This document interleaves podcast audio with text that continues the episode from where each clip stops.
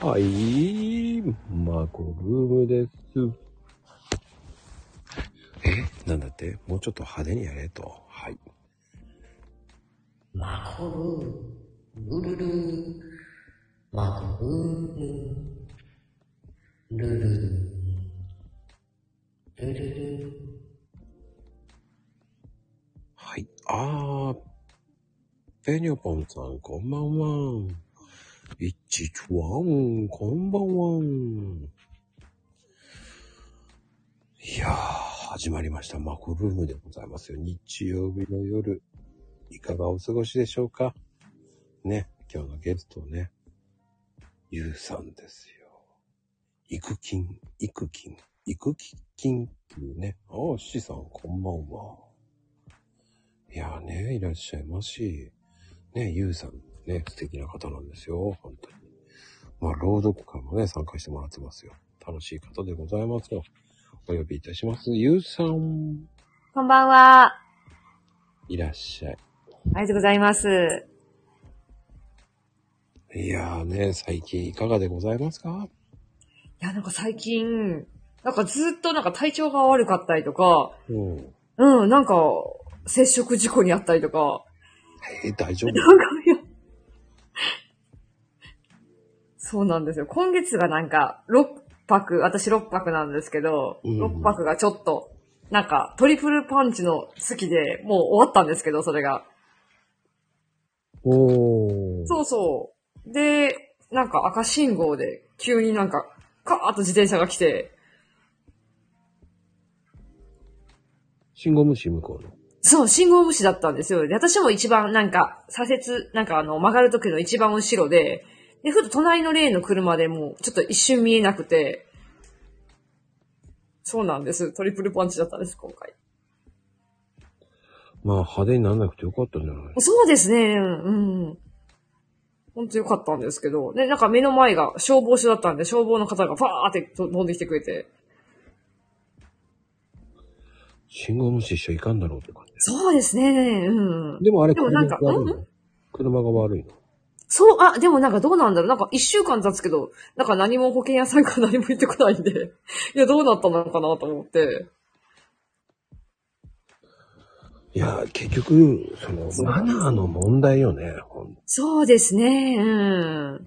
でもなんか交差点の中だから、結局はやっぱりちょっと車もね、あの、何割かは絶対悪くなるってことで、うんうんうんうん。そ楽です、本当に。うね、ペニョンさん、トリプルパンチですよ。なんそかう、なんです。え、まこさんは車は乗られるんですか乗りますよ。あ、乗りますかあ、出てましたよ。なんか結構遠いところでも、そういえば運転されるとか。いや、先月はね、2300キロ走りましたよ。おおすごいですね。なんと。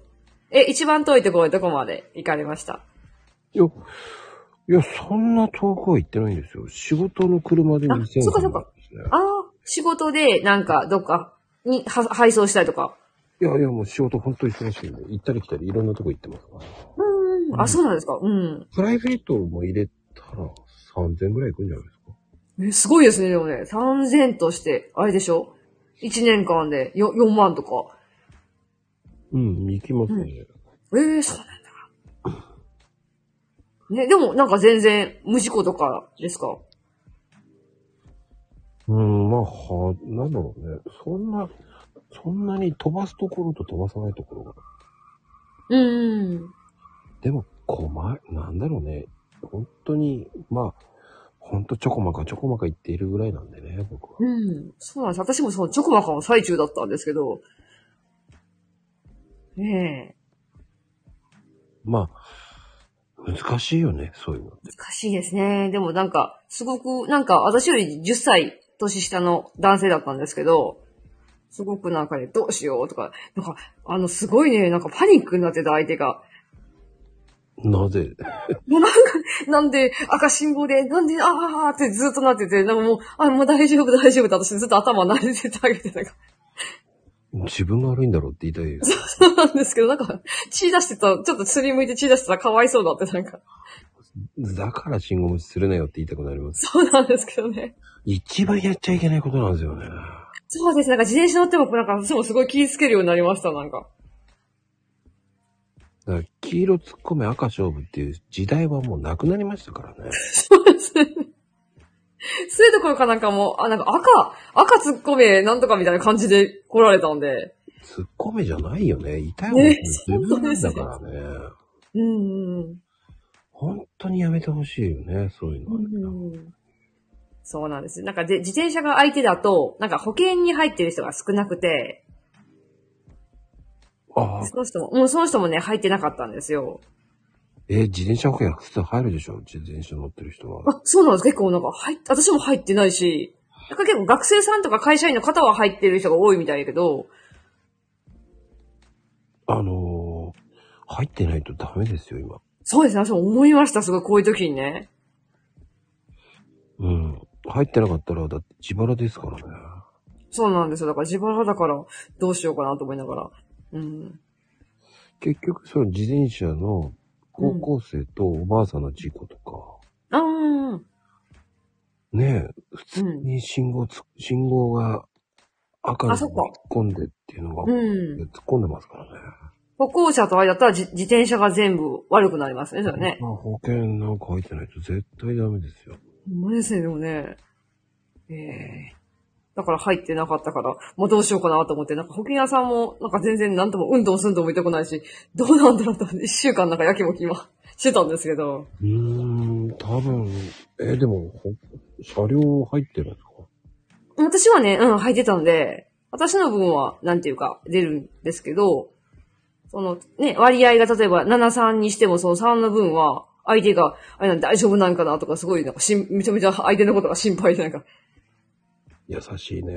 ななんかね、もう なあんだけなんかパニックになられてたら、なんか私もなんか、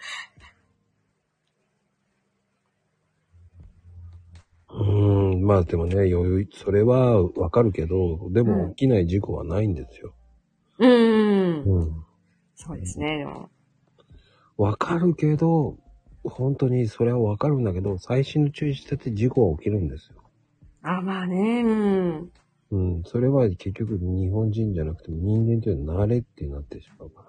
本当ですね、慣れですね、でも。ここはこう来るだろうって思ってしまうからね。うん、まあ、だろうと思っちゃいけないんだけどね。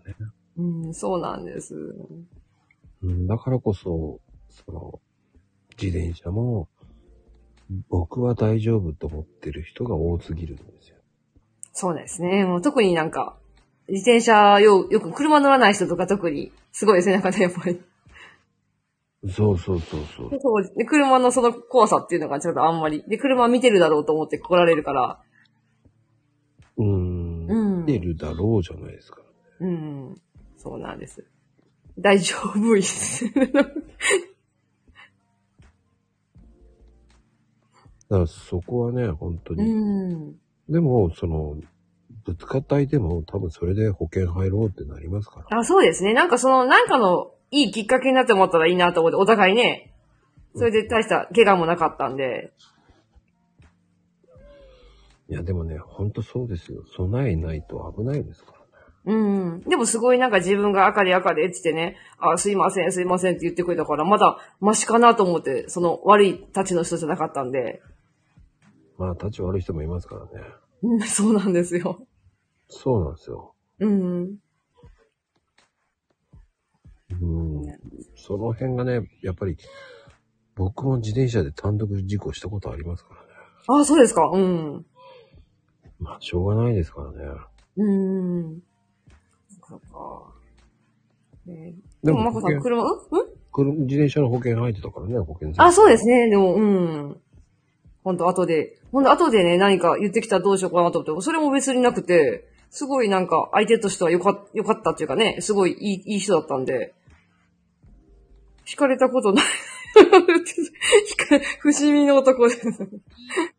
ああ、揉めることもあるからね。うーん。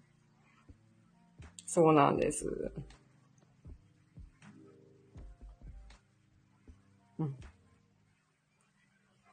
まあね、でも、うん、まあでも、本当にそういうのはね、気をつけた方がいいっていうのもあるので、うん。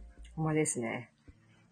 でも、まこさん、あれですよね、なんか、車とか、普段からそんなに乗られるんだったら、なんか今月は、まこさんは、なんか、まこさんって8泊言うてましたっけうん。うん。8泊の人ってね、なんか、今月は、なんか、なんかそう、積極的になんか、あのー、なんて言えばいいですか、出ていくとすごくいいらしくて。変わらないですね、僕。 ないですかうん。 なんか自分を遠くに運ぶとすごくいいらしいって言って、なんか、この間、師匠とのなんか会、会があって、うんその時に八泊の方は今今月は、なんか SNS でもなんかいいし、なんか、とりあえず自分を遠くに、実際に行ってもいいし、うーん、まあ、うん、最近全然見てないですからね、もうん。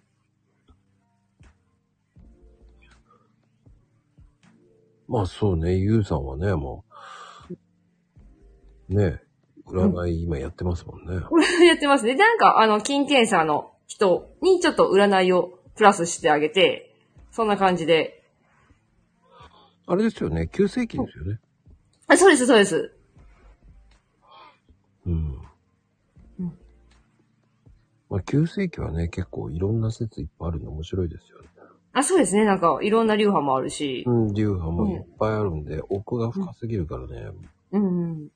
あのそうなんです怖いやつ、怖いんですよ、本 当に。とこ怖いんですかこん結局、やっぱり、ね、やっぱりこう、宇宙のエネエネルギーとかそういうのをね、こう、うん。木、火、土、うん。金、水曜日、で、日曜日、日曜日はないですけどね。うん。うん。五行の相性を食わせ、あの、を組み合わせたやつだからね。そううん、うん。そうですね。うん。だからそれをどうやって決めるんですかとかよく言われるわけじゃないですか。ああ、まあ確かに確かに。うん。うん、まあ大体が生年月日って言いますよね。うん。生年月日、そうですね。生年月日ですね。なんか、うん。そういうので方角ですよね。その方角に、まあ吉となる方角と、ね、京都になる、こう、方位そ。う。うん、なんか方角、でもなんかすごい方角ってかなりわかりにくないですかだから北、なんか北東って言っても、なんかこれは北東なのかなと思う時もあるし、なんか、うん、まあ、あんまり小さいこと考えるなって言いたくなうるんんですけ、ど、まあそうですけどね。うん。まあそっちの方行ったから俺は悪かったんだ、なんて思う必要もないと思うんですよ。まあそうですね、でも、うん。だってなんかその、事故とかでも結局そんなんで、ああ、これはあれだったんかなとかすぐやっぱ思っちゃうんですけども。うん、でもそれを、うん、それで暗示にかかっちゃうのも良くないですからね。うん。まあいい方にね、何でも考えれる材料になったらいいんですけど。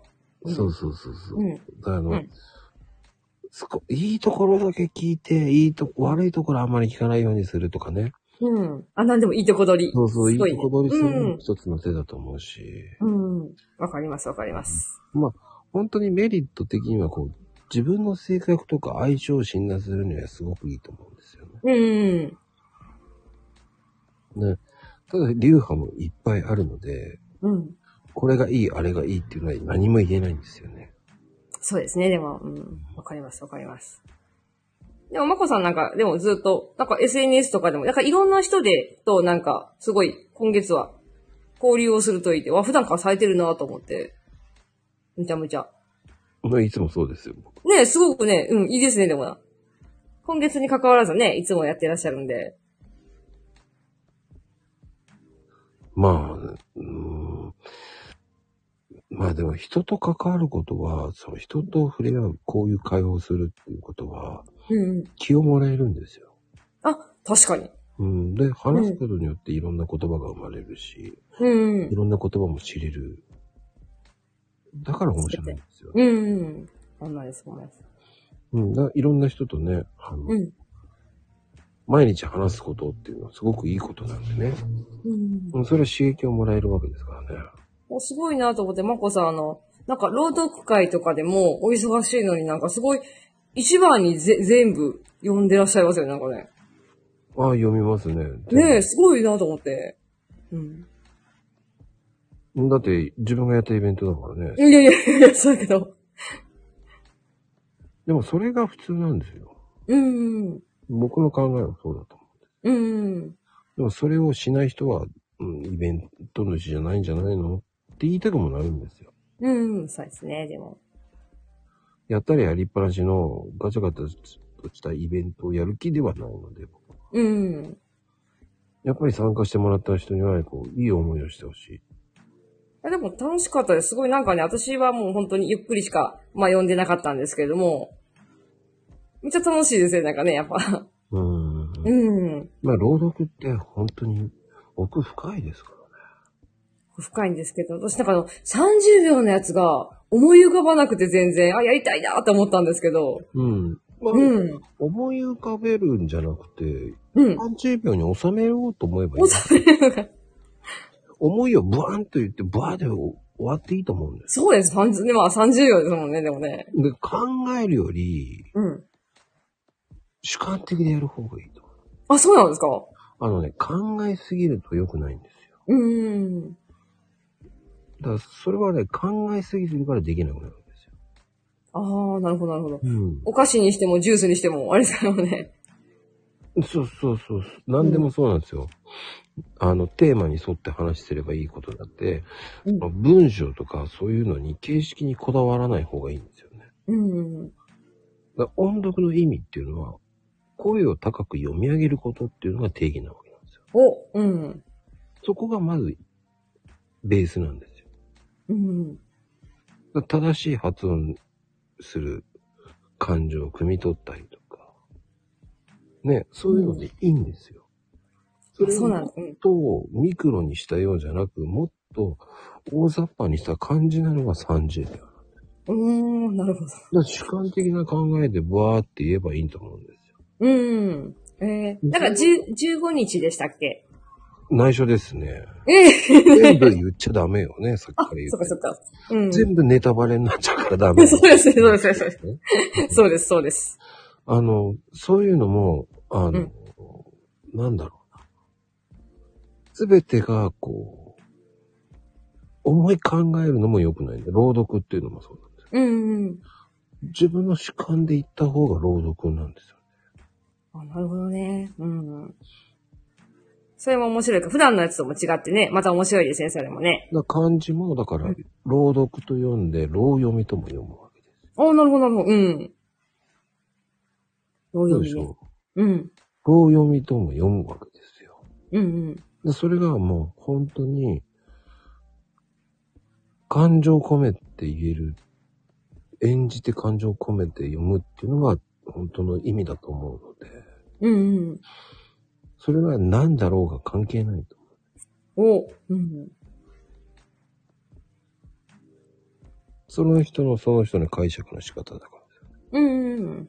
そうなんですよ。やらないとわからない。そうですね。やんないとわかんないですね、でも。なるほど。うん。だってやれば、はいこうやればうん、なんとなく分かってくると思うんですよね。うん。おそ酒をう何事もね。収めようと、それを収めるのが、やっぱり、それが面白いんですよね。わかります。そっか、なんか、いろいろ挑戦したいことはあるけど、やってみなきゃあれですね、やっぱね。やらないとその後がそうそう出てこないよね。そうそう。せっかくスタイフもね、機会くださったから。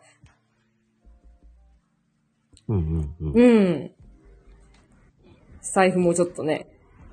短いのから、本当に、なんかほんのに、な、な、なん、1分、2分とかでも、やってられる方いますよね、あの。うん。うん。あの、思うんですよ。こう朗うん読っていうのはパフォーマンスの一つだと思ってもらえた方がいい。うんうん。だから緊張をコントロールするのもありだと思うんですよほう。。で30秒とかでこう、やるとか、うん。何分、1分でもね、やるとか。うん。まあ、イベント的には2分ですけど、うんうん。でもその中で緊張感がつきものだからこそ、うん。練習とかリラックスしてやれるように。うん。だから、その緊張をコントロールできれば、自信持って朗読に行けるので、ほう。自然な表現ができるっていうのはすごく、うん。あ、それだからみんなが変わってきてることですね、だんだんね。うん。うんそ。れが積極的な感情の表現なんだ。うで、ん。って僕は思うけど、まあそれは誰、いろんな人のね、えー理論がいっぱいあると思うんだよね。うん。うん。僕はイマジネーションの活用もあると思うし、うんうんうん。ね、うん。やっぱり、あとは、朗読会ね、皆さん、もう本当ダイナミックな演技もしてる方もいますよ。そうですね、なんかね。うん。うん。あとは声のトーンとかリズムとかの変化とか、そういうのをうんうまく、こう、やってる人とかの参考になると、やっぱり今度こういう風にしようかなっていうのは、あ、すごい思います、なんか。聞いてるからそういうのができるだけであって、うん。うん、聞いてなかったら何もできないわけであって。まあそうですね、うん。あ。 うん、だから手を動かした人はわかる。そうそうなんですよ。動かさなかったらわからないんですよ。うん。なるほど。まあね、まゆみちゃん、収めるのよって言うと、それは強制的なかつ言葉の言い方だからね。うん。だから、収めようとしないといけないんだよねっていう。収めるのよっていうのは良くない。その中でうまくパフォーマンスできればいいんじゃないかうん。なるほど。な。うん。うん。さあ。ほんと、滑舌が悪い人、人ほどやった方がいいと思うし。そうです。なんか一回私も発声レッスンとか受けたことあるんですけど、うんもう声が全然出なくて、おー出るような感じするけどね。いや、なん、なんでだろうもっともっとって言われて、すごいなんか、い、あのーオンラインの、あの、講座だったんですけど、うんうんううんん。いや逆に、こう、ゆっくり喋るようにしていくっていうのも一つよ。うん。あ、そうですね。焦っちゃうと余計ね。うん。うん。意外と早口だったりするから。だあとは腹式呼吸とかさ。腹式ですか うん。どうしてもね、呼吸が浅くなる人多いのでね。うん。だから長文がこう続かなくなる。ああ、なるほど。うん。そうあとは、そういう時ってやっぱり、その、喉が渇くのうんうん。で、やっぱり水を飲みながらと。うん。ただガバガバ飲めばいいってもんじゃないですけど。うん。なんかアドリブですごく、なんか言わなきゃいけない練習があって、それがすごく上手に全然言えなくて。ああ、アドリブだからこそ練習した方がいいんじゃないかまあそれも特訓ですかね、でもね。な。ううん。ん、慣れだよね、多分。だうかん。ら僕なんかはこう、まあ大それたこと言えないけど、うん、最初はゆっくり言って、それを少しずつタイムを縮めていけばいいんじゃないおー。たまこさんすごいなんか落ち着かれてゆっくり喋ってるから。うんあすごい、こっちもいいペースで喋れるから、一緒に喋ってると。それはわざとゆっくり喋ってええ、そうなんですかえ、そこまでやると。結局、いろんな話してると、もう多分、明日になっちゃうんだけどね。 うん。でも、そういうわけっていうのもあるわけなんですよ。おーなるほど。うん、結局、それってどんな、どういう早口の人とか、どんな相手でも、結局、なんか、やりやすいスピードっていうのがあるんですかうん。だから人って緊張すると、早口になるんですよ。うんうん。だからその早口になるのを抑えないと意味なんだ。うんうん。そのためには、やっぱりゆっくり喋っていけるようなおー感覚でやると、うんうん。それが、うん、常日頃、練習するっていうのも大事だと思そうですね、でも。で、なるほどう。。あの、伝えたい時ほど、ゆっくり喋る方がいいかな。おーそれなんか、朗読にも通じることですね、でもね。早いようで、収めるようで。うーんその、句読点とかのところ、ちゃんと句読点で言えてるかどうか。うんうん。そこも大事だと思うんですよね、その小さなっていうのは。え、まこさんそういうのって、なんか、じいろんな人と話されてて、そういうの気づかれたんですかうーん。僕は最初から意識してますね。お、すごいな、そういうの。うん。やり方があるんですけど、うんうん。うん、深いですよ、そういうの。うん。ほんまです。ただ一つだけ言えるのは、うん。練習しかないんですよ、朗読って。そうですね、でも。だからそれをゆっくり最初読むようにして、こっから少しずつ早くしてたり、長尺つけたり、うん。ね、そういうのをやるっていうのもいいと思うし。うんうん。だから本当に、まあ、一番いいのはほら、お子さんがいるんですから、小う学んうん。校の時なんてやっぱり音読なんて一番いいわけじゃないですか。ああ、はいはいはい。やってます、なんか娘たちが。 5分、10分でも音読って本当大事だと思う。うん。そこからね、朗読やらせると本当伸びる。うん。やっぱり小学校に朗読、音読やってた人っていうのは、あの、自然的に成績いいんですよね。あ、そうなんですかおお。うん。全然違うらしいですよ。なんか毎日朗読の宿題がなんかありますね、そういえば。うん、でもうん、高校、大学になった時にやるかったらやんないんですよ。やんないですね、やんないですよ。うん、だからこそ、今の小中に身につけておくと、うん。朗読っていうのはもう染みつくので、うん。そうすると、その、接続詞とかそういったのにも分かりやすくなる。うん。で、普段の話し方にもね、なんかそれが出てきたりとああ、か。出てくると思う。ねえ、おおなるほど。言葉の選び方って、その読めば読むほど理解していくので。うん。でむ今と昔の違いって、やっぱりね、今は黙読で読む人が多すぎるんですよ。ああ、はいはい。だから、その、うまくコミュニケーションが取れないっていうのもあるんですよ。あ、そうなんですかね。うん独読が。だってあ、ち言ゃんと葉が。うん。こう、文章に書いたときに100%読んでる人って何割ぐらいかって言ったら5割ですから。そうですね。よくそうやって言いますね。でもね、一生懸命こう伝えても、なんか全然違うことが返ってこられて、あれっていうことがそうそうあります。なんか。うん。 でもさん、ちゃんと読んでませんよねってなるんですよ。あります。うん。それだけひ、ね、引っかかる人がいるわけなんですよ。うん。ね、普通に交差点でね、白、ね、杖をついてる人だったら止まるわけじゃないですか。うん。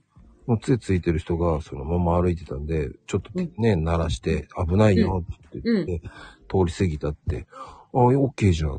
注意したんだからいいじゃん。っていう人もいるわけですよ。うん。でも実際は罰なわけじゃないですか。あそうですね。うん。うん。そういう言い方、言い回しも、本当に一つによってすごく重大なことかもしれないけど、それが重大じゃないと思ってしまう人もいるわけですよ。うん。だから伝わるのと伝えるっていうのが、うん、全然違いますね、でもね。だええから朗読のね、ルールだってそうじゃないですか。うん。うまく伝わってないんですよ。読んでないんですよ。おー。読んだ気にいているだけなんですよ。あ、そっかそっか。でもしっかり読んでないんですねってなる。うん。へえ。うんだなんかそれで聞いて、朗読、なんかもう一つやりたくなりません、でもね。そうなんですよ。うん。朗読やってるんだから、しっかり読める理解力あるでしょって思うのがういけないんですよね。ん。ああ。なるほど。うん。だかうん。ら読むっていうのは本当に、読むイコール理解力をね、伸ばさなきゃいけないんですから。理解力。なんかたまに聞いていても、あれ一回じゃわかんないって言って、二回も三回も聞くときとかありますね、やっぱ。そういう時は2回も3回も読み直すのが一番。読み直す。そういうことなるほど。それは3回読んで分かんなかったら聞いた方が早いかもしれなうん。なるほい。ど。そこでまず自分ですぐに読んだで分かんないってすぐ聞いちゃったら理解力は減りますよね。うん。そうですね。う。うんん。そこでなるほ2ど回3回読んで、理解するのはどうやったら理解できるかなっていうのを考えない限り、うん。考えないじゃないですか。うん。聞けば簡単だと思っちゃうから。うん。じゃあその理解してちゃんと読んでますかって言われた時に、えもう一回読んでみますって言ってもう一回読んだら、ああ、わかりましたってなる場合すもあごいる。なんか子供の今、勉強を教えてて、めっちゃ通じるもんがありますね、それ。そうそうそう、そういうことねえ、うん。ね同じこと私今、なんかこの間も娘に言ってたような気がした。まあそれが子供に対しても、親もそうなんですよね。うん。接続詞を分かってないっていうのもあるわけじゃん。うん。ね、接続詞なんて、ね、知った風にしてれば何もわからないわけじゃないですか。あでもわかりました。今なんか LINE とかやってると、なんか接続しなくても文章作れますよね。なんか意味不明だけど。一応、なんか単語、なんか単語っていうか文章、文章、文章みたいな感じで、接続しなしで。そうそうそう。だから接続詞なしで会話しちゃうからなんですよ。うん。その意味がわからないでまんま大人になっちゃうから、うん読解力がなくなるんですよ。ああ、なるほど。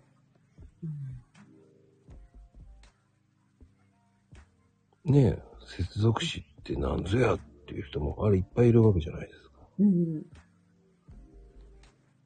ねえ、仕事でも接続詞ちゃんと使わないとダメよとかさ。ああ、使わないかもしれないですね、でも。ねえ、純説とかね、逆説とか知らない人もいないわけだしね。うん。なんだよ。学び直し。でも、そういうのをやっぱり勉強しなきゃいけないのかなっていうのもあうる。ん。まあ昨日ね、Kindle の作家さんが出てくれたんですけど、うん、うん。誰でもできますよって言っても、やっぱり接続詞をうまく使わなきゃいけないじゃんっていう考えになるわけですよ。ああ、そうなの。うん。そういうことか。そうそうそうそう、接続詞をね、うまく使わないと、ね、読みやすくするためには、ね、文と文をつなぐものだからさ。うん。それが尻滅裂としてしまったら、とんでもない内容にいっちゃうわけじゃないですか。え、昔はなんでそれができてたんですかねちゃんと音読をしたとか、ちゃんと会話してたとか。うんそうですね。やっぱりコミュニケーションスキルが若干違いますよね。うん。やっぱり、ね、一対一で話するしっていうのが、うん。やっぱり今はその話せずに、えただ単に一つの言葉でいいわけじゃないですか。うん。ね、ついた。帰る。 それね。ついた。それね。ね、うってん。ことじゃないですか。そういう風に言ってたら忘れますよね。本当ですね。なんかスタンプとか押した時にはもう、ね。うん。うーん、結局、大人になった方が勉強しやすくなる。うん。逆に子供の頃ってなんでこんなにもっとももっともっと読んでればよかったなっていうのが思う、失敗してはどんどん思うわけじゃない。うん、思います、思います。うん。でもう、ん。それは子供の頃に分かってないかうん。ら。まあ、あとは面白いことに、やっぱり、その、言葉は悪いかもしれないんだけど、まあ、マクロームって、まあ、学校の先生も出てもらったりとかしたけど、うん、うん。やっぱり面白い先生がいいれば、うん。勉強楽しくなるわけなんですよ。あそうですね。なんか、娘も言ってます。で、それが面白くない先生だと、うん。苦痛に変わるんですよ。うん。勉強って嫌だなってなっちゃううん。なりません。うん。本当に勉強って面白いなと思ったら、それは先生の教え方が上手いかうん。ら。そういう上手い先生に当たればすっごい伸びると思うん。う。でもそれって、その親も選べないのと一緒で、うん先生も選べないわけじゃない。うん。塾で行かない限りは。うん。塾で行ったとしても、いい先生に当たるかどうかなんて、本当にほんの数握りなわけじゃん。ほんまですね、でも。ねだからそこが、だったら自分で学び直した方がいいんじゃないの、うとんか。思っちゃうんですよ。私も小学校の先生の資格はあるんですよ。おお、うん、あるんですよ。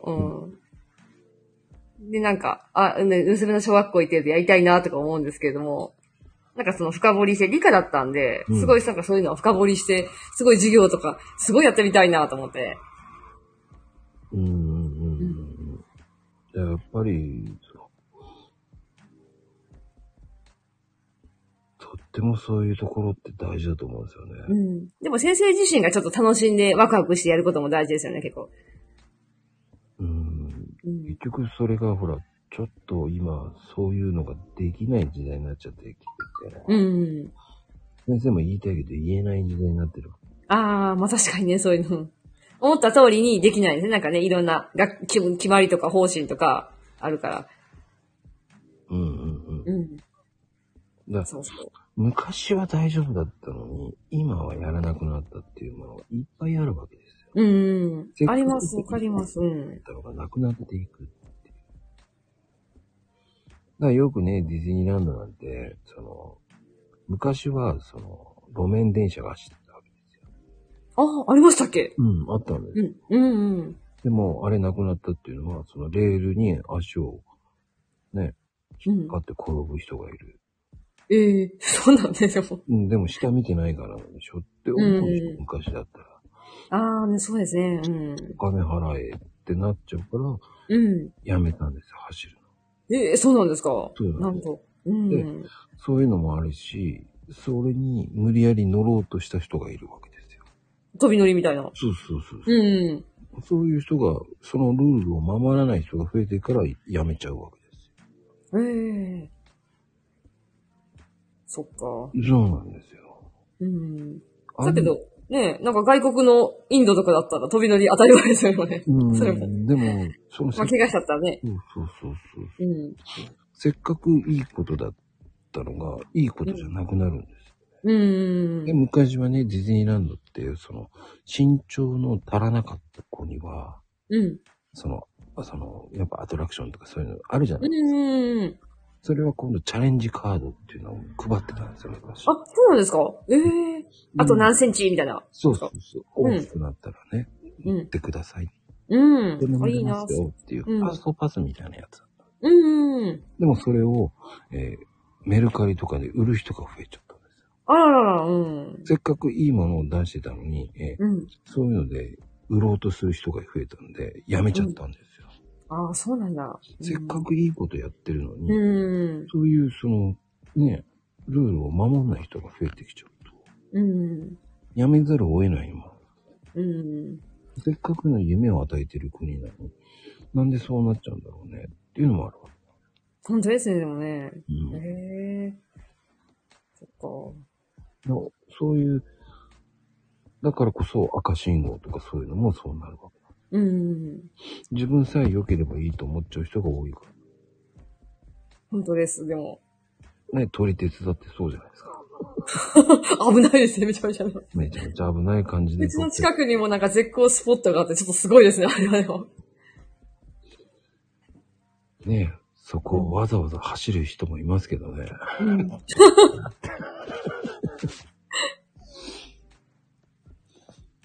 でもね、本当に、そのそうなんですよ。守らないと危険なんですよ。うん。その辺がどんどんおかしくなってきちゃってるんですよ。うん。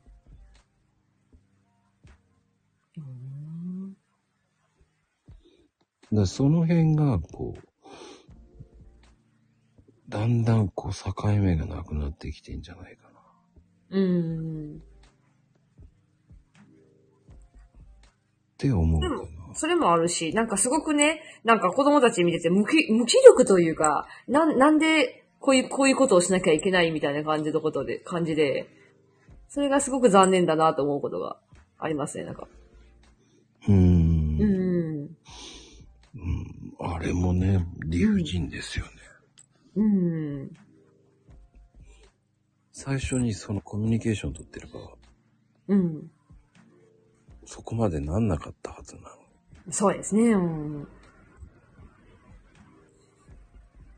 うん。そうですからね、本当に。うん。結局、ね、床の傷だって、ね、半年以上す住んでんのに、傷、うん。これも傷、これも傷って言ったって、うん。もう半年以上住んでますよね。うん。生活傷じゃないんですかって言っちゃったらアウトですからね、終わりですからね。ああ、そうなんですか。そりゃそうじゃないですか、もう、うんそういうのって1ヶ月以内に言うものじゃないですか。ああ、なるほど。うん。でうもん。ね、1年以上、これ以上の傷はもう生活傷になりますよって言わない限りは、永遠に言えると思う。まあまあ、そうですよね。うん。ね、そういうところにもなるわけじゃないですか。うん。こんだけ大きな傷が分かんなかったなんてありえないですよって言いたでくもなる。なんか、信用がないしね、お互いでもね、そういうのって。うん。うん。だからどっかでラインを引かなきゃいけないわけなんです。うん。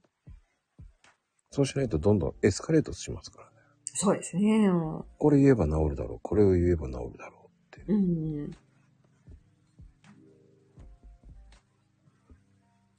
買ってから調子が悪かった。そうなの。最初からって言うんです よ。面白いよね。最初からだったら、うん。まあ1年以上経ってんだから最初からなんて投じませんよってなるから。うん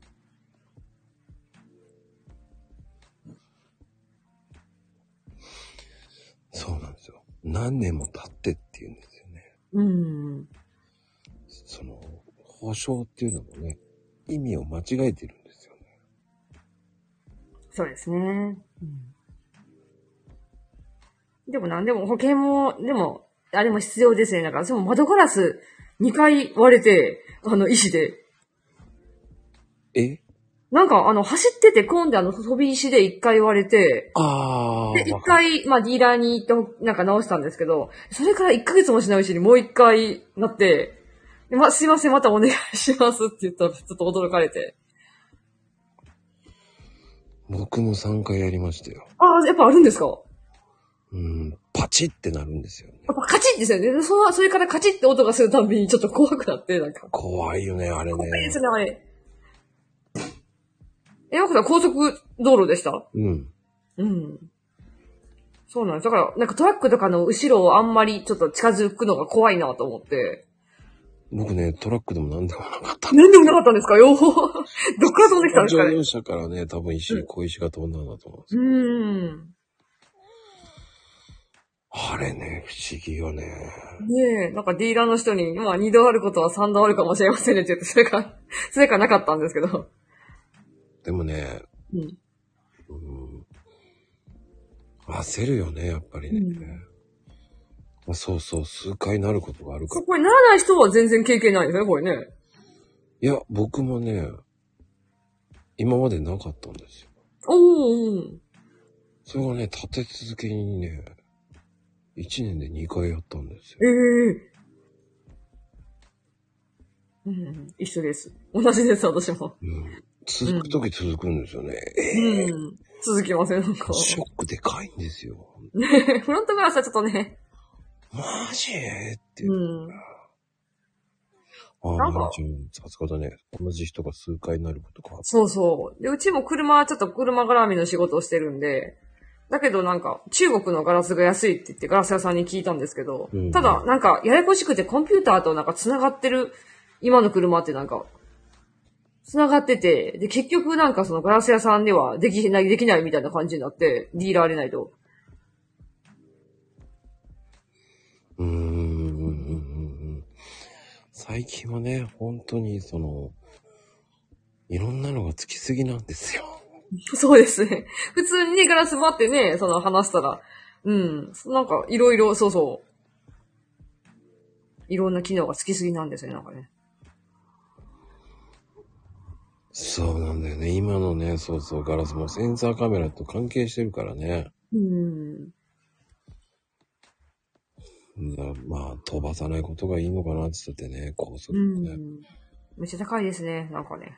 そう、10万ぐらいしますからね。 10万ぐらいしますね、だからええって、すいません、車両でって言ったら税金上がる。あのね、そうそ税金上がるじゃん、と思いながう。うん。え、10万安い方なんですからね。安いのか。えー、そうか、すごいな。普段もっと高いの教えて、お姉さんって感じ。今一生懸命売ってますよ。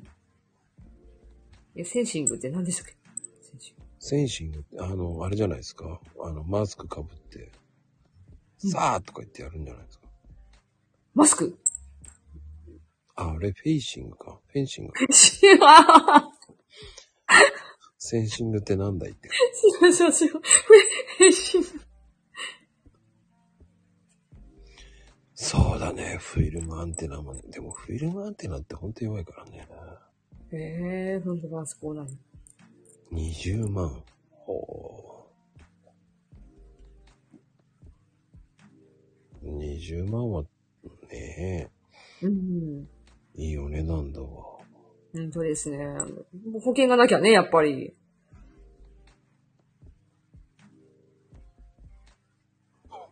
車屋が驚いたらどうしようがない。車屋さんが驚いてどうするんだよっていうね。いや、でもね、あの、この間ね、うん。お風呂の蓋ってあるじゃないですか。ああ、はいはい。あれってメーカーのお風呂の蓋ってうん、めちゃめちゃ高いんですよ。ああ、そうなんですか。ぴったりはまる、なんか、うんうんうん。素晴らしいやつ。蛇腹じゃなくて、この、板みたいな。あそうそうそう。そうそう、うん。あれ6万ぐらいするんだよ。うええ すごいですね。そういえばうちお風呂の蓋いつの間にかないですよ。こんな高えんだと思いなが多分高くて買うのやめたんかな。なんか蛇腹のやつがカビだらけになって、で、もういいやと思って。多分お風呂の蓋今なしですね、うち。ら。まあ、蛇腹だったら安いんですけど。そうですねう。んなんかもう次々入れ入れって感じでもうみんな固めて入って。で、すぐ流しちゃいますよね、だから。まあでもこれからの時期は貯めないとダメですよ。うん。あの、給湯器凍らないようにね。あ、そっかそっかそっか。うん。確かに確かに。うんだね。まあね、あの、パタパタでいいん ですよ。もうパタパタでいいと思いますよ。たパだタ、パタと何千円でありそうかな、でもね。うん。でも、あれってお風呂用の蓋って保温性めちゃめちゃいいんですよ。あ、いいですよね、あれうね。ん、だから高いんですけど。うん。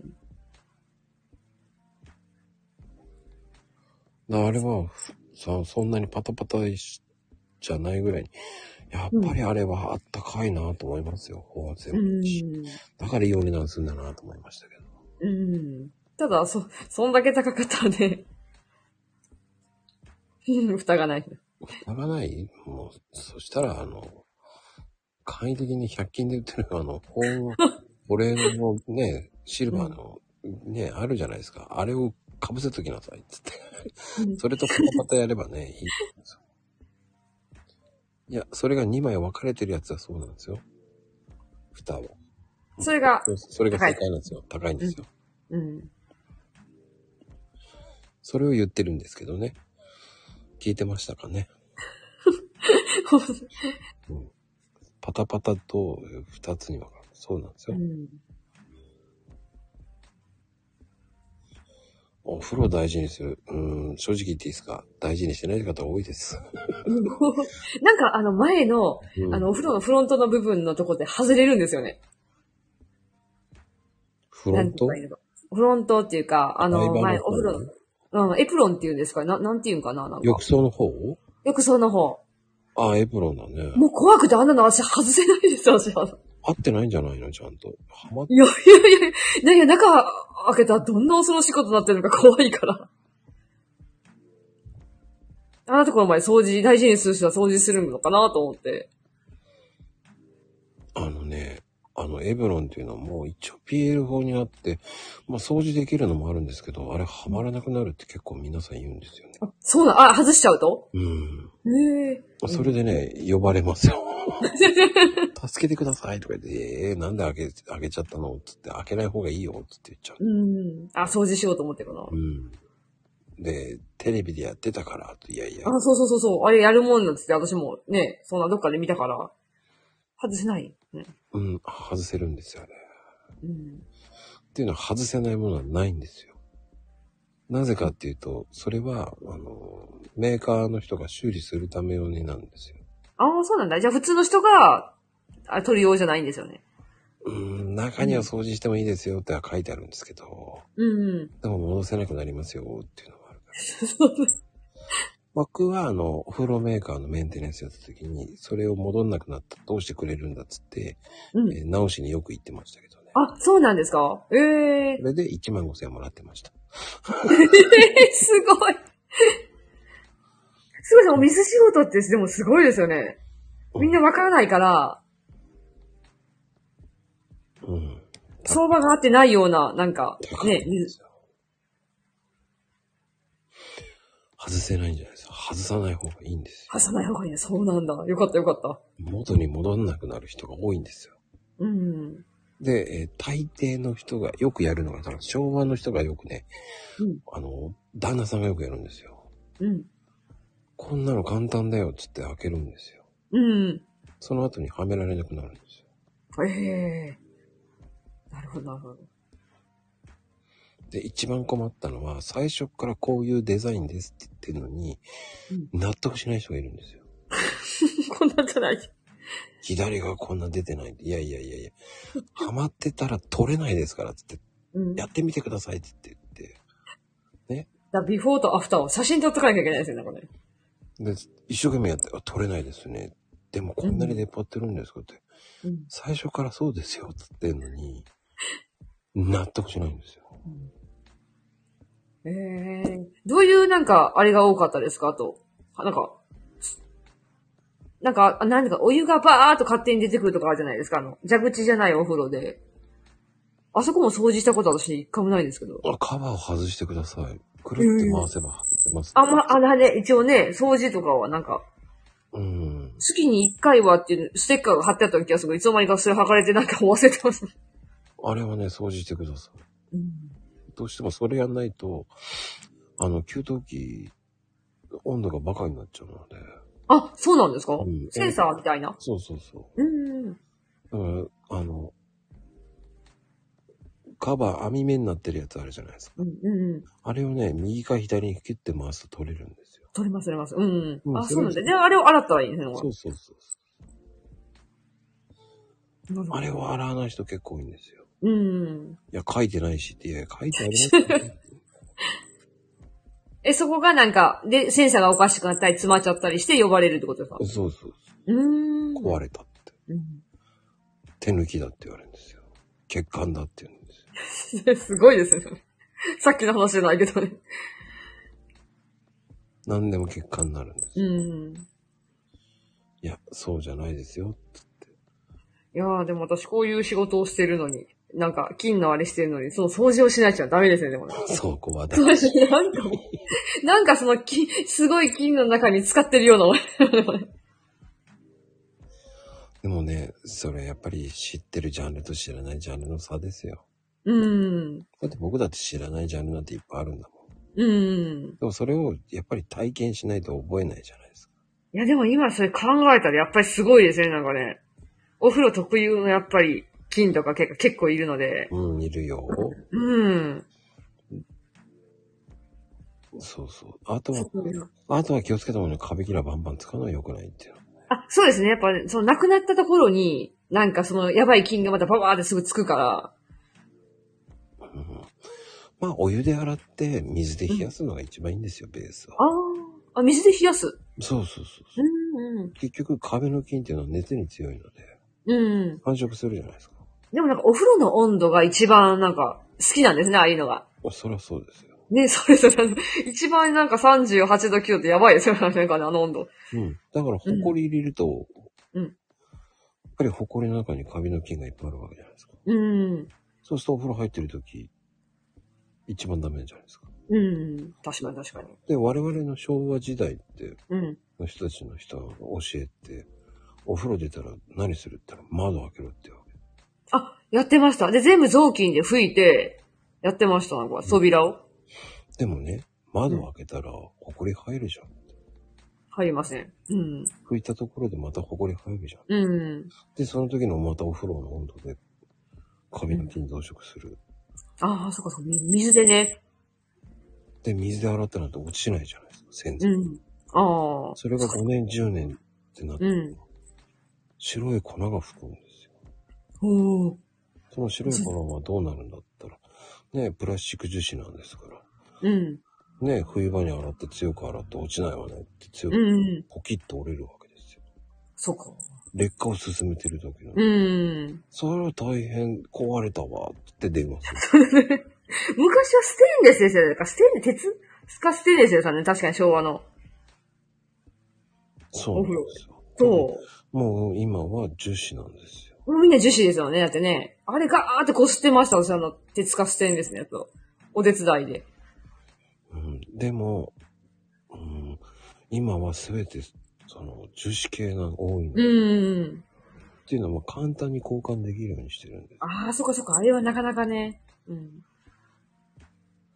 だからこそ、えー普通に、えーのできないものもあるんですけど、昔は。うん今はもっと簡単にできるように。それプラス、やっぱり、その、気軽に、そのユニットバスなんでうん、組み直せるようになってるんですよ。うん、か、 かまぶろ。いや、でも、釜風呂はまだあるとこはあるんえでえすあるんですかうんうん。ええうんでも、その、その辺は、その、地域性ですよ。田舎にだってやるし、うん。僕、この間町田でびっくりしたのは、うん。昔のなんかあの、ガスの、こう、カチャッと押して、ギュッて回す。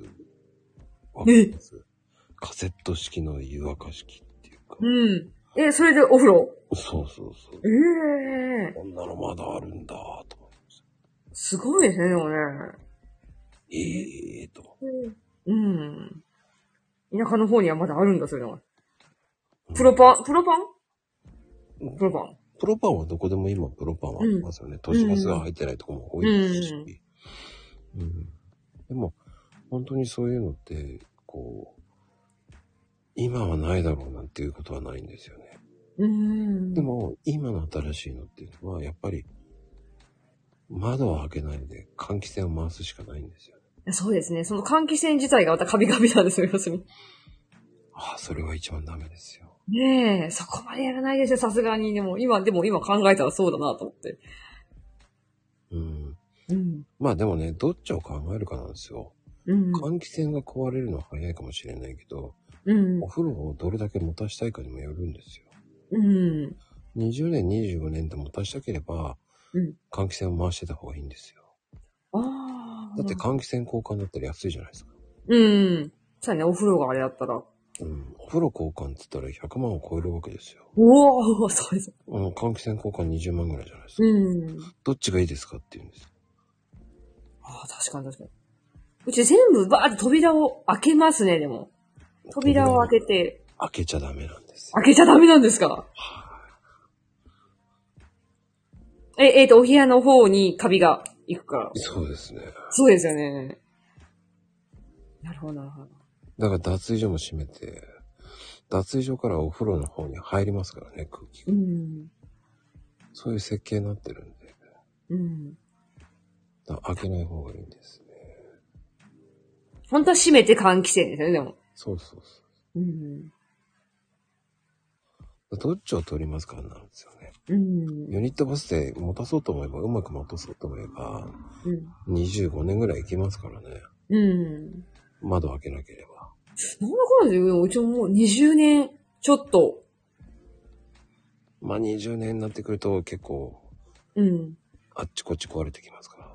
そうよね。この間扉外れた時はどうしようかと思って、なんだかな治ってよかったな。もううん。あるあるですね。もねう、そうなんです下の戸車がおかしいんだと思いますよ。うん。戸車を交換しないといけないぐらいですよね。うん。だいたいね、10年ぐらいで戸車交換するんですよ。ええじゃあ20年持ってるったら、まあ、いいね、あれですよ良く ない。ね。よくない。まあ下にレール、下のと、そのレールみたいなとこあるでしょ。うん。あれが黒くなるんですよ。ああ。で、そのレールのさらに下がありますよね。それ下地が見えちゃってますよね。うん はい。うん、それっていうのは結局、戸車が壊れてるからですよ。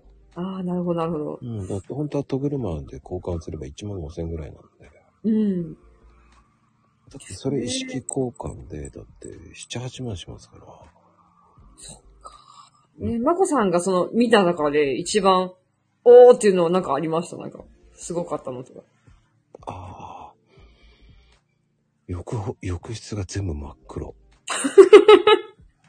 え、カビですかそええう。カビのいお風 呂。床も真っ黒。ええどうやって直そうと思ったえでも、すごいですよ、そこ。え、な、なん、なんの修理というか、その黒いのを直直してくださいって言われたんですか、いや違う。扉が開かないっていうんで 扉開けた瞬間にビビった。ええすごいですよね。 ライトつけてるよね、と思いながら。ライトの特、殊清掃員。わかりますよね。ライトの、あれが周りが真っ黒なんですよ。おえうん。ー、うん。あの、わかります。あの、ちょっとライトの周りに囲いがありますよね、なんかね。うん。うん。あんな方が真っ黒で、うんライトつけても全然ついてるかわか んない。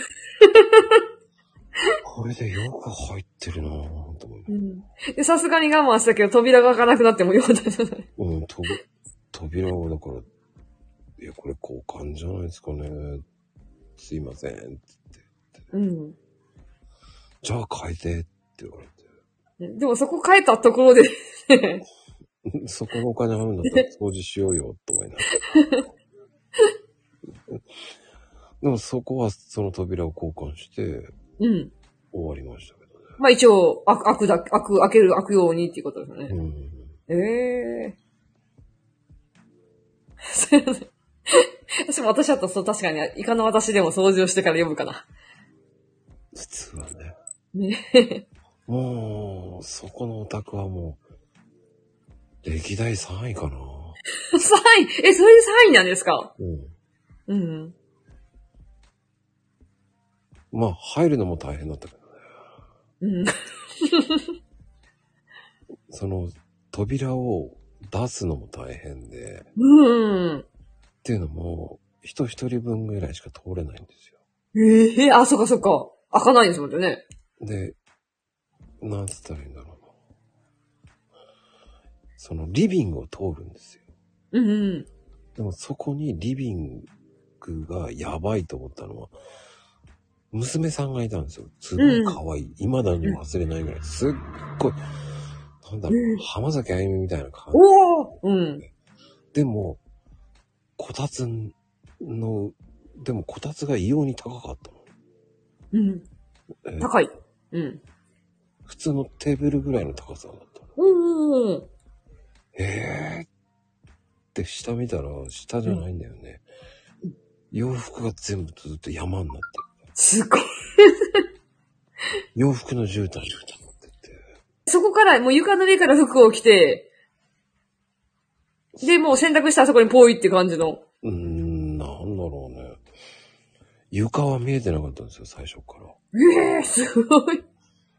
ごめんなさいね、ちょっと歩きづらいけどって言われたんですよ。いやいやいやいや。お母さんにね。うん。で娘も、二人とも小綺麗な格好してるんですよ。おおそうなんだ。うん。うん。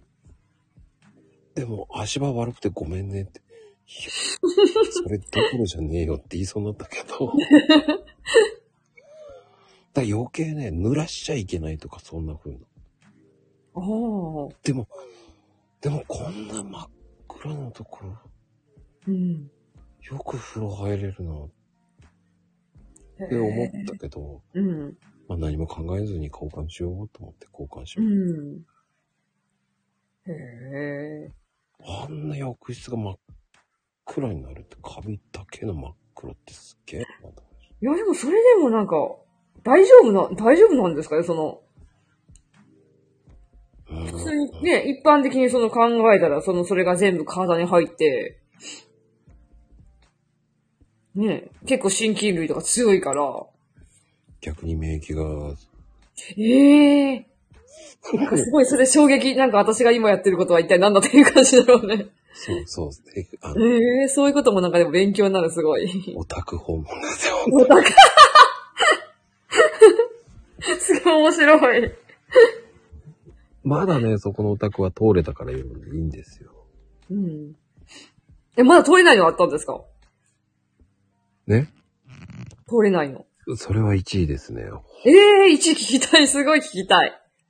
もうね、出てくるのにすげえ時間かかってんの。ピンポン押して10分待ったんですよ。うん。なんでこの人遅いのかなと思って、いや、もう出てこないからいいやって帰ろうと思ったら開いたんですよ。うん。お待たせしましたって開けた瞬間に、えー、天井まで、本だらけの山なんですよ。ええ本しまった、しまったと思ったんだ。 で、どっから入るんだろうって言ったら、人一人分ぐらい通れる左側の壁の方、 うん。こっから通ってくださいって言うんだよ。うん。マジでと思って。ええ まあその人の言ったことはすごいなと思ったんですよ。うんすいません、ちょっと散らかってますけど、すいませんって言ったんです よ。いや、ちょっとじゃねえよね、ですね。まあ、どこも一緒ですって言っときました。さすがマコさん。どこもそうですよって言いな がら。うん、ほ、いや、本当にそれ。うん。あれは、そうね、歴代ナンバーワンかな。うん。それを話したら、そんな家あるんだって言われましたからね。うん。もう想像つかないですよ、それなんか聞いても なんか。いや、記念に写真いっぱい撮ってきました。そうです。興味あります。だからその時の、その、うん写真とか作業したとか、全部写真撮って送るわけですよ。うん。そのメーカーの、その、うん。処理するのに、うん。えーすごい電話かかってきましたよ。すごいオタク ですね。つって。初めて見ました。 とか言って。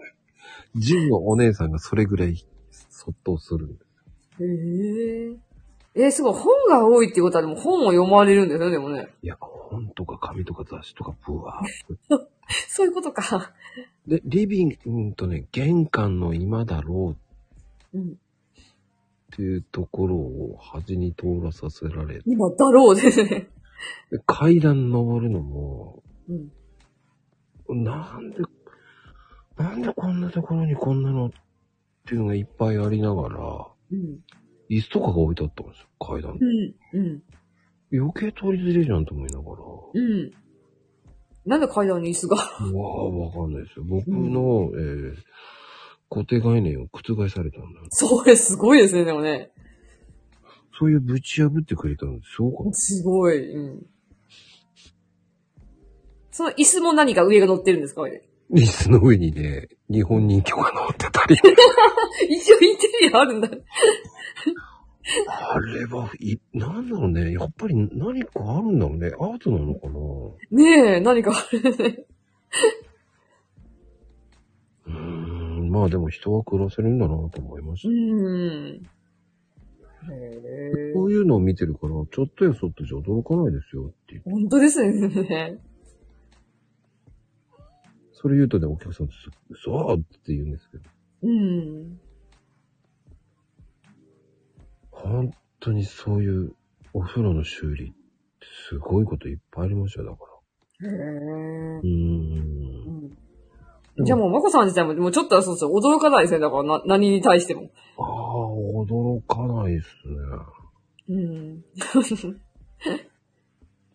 なんかもう世界観が変わるっていうやつ。うーん。でも、そういうのも常識っていうのがないんだな。うあ、まあまあ、そうですね、でもーね。ん。だからそこでやっぱり固定概念って、ね、自分家のお風呂はこうだったっていうのは、まだ綺麗だったんだなとか。うん。でもそういう人たちは見てないわけだから、多分。そうですね、うん。それが常識だよってなったら、それが常識なんだもん。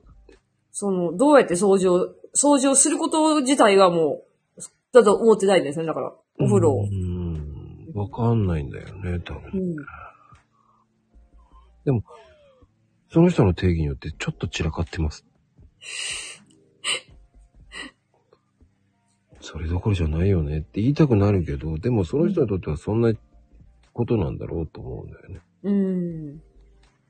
汚す人っていうのみんなそうじゃないですか。ちょっと汚れてるって言ってすごい汚れてる場合もあるわけじゃないですまあ確かにありますね。か。足の踏み場もないとか。うん。でも、それって子供を育てたらそこまで回らなくなるわけですよ。まあまあそうですね。小さい子なんか特にとか。片付けた途端になんか、ぐしゃーとか言われうる。ーん。で、あとは、その、それプラス、その雑草とか生えてくるわけじゃないですか。ザッザッザッザッザッ。そんなのまで目が回らなくなるだろう ね、手が。うんなんかそういえば、お風呂場のなんか、あたりに、一回私キノコ生えたことありました、なんか。キノコ一回一回入ったことある。そのレールのところだったかな確かなんか。あの、お風呂の扉の。それ、あれは一体何だったかなと思って。後にも先にも、それ最後で一回だけありましたよ、なんか。窓開けたからから、やっぱりカビの、あその、ああ、どっかから飛んできたのかもしれないですね、でもなんか。うんあとは、その、お風呂って面白いんだけど、うん。習慣ってあるわけですよ。うんうん。中で拭く人と、外で拭く人ってあるじゃない。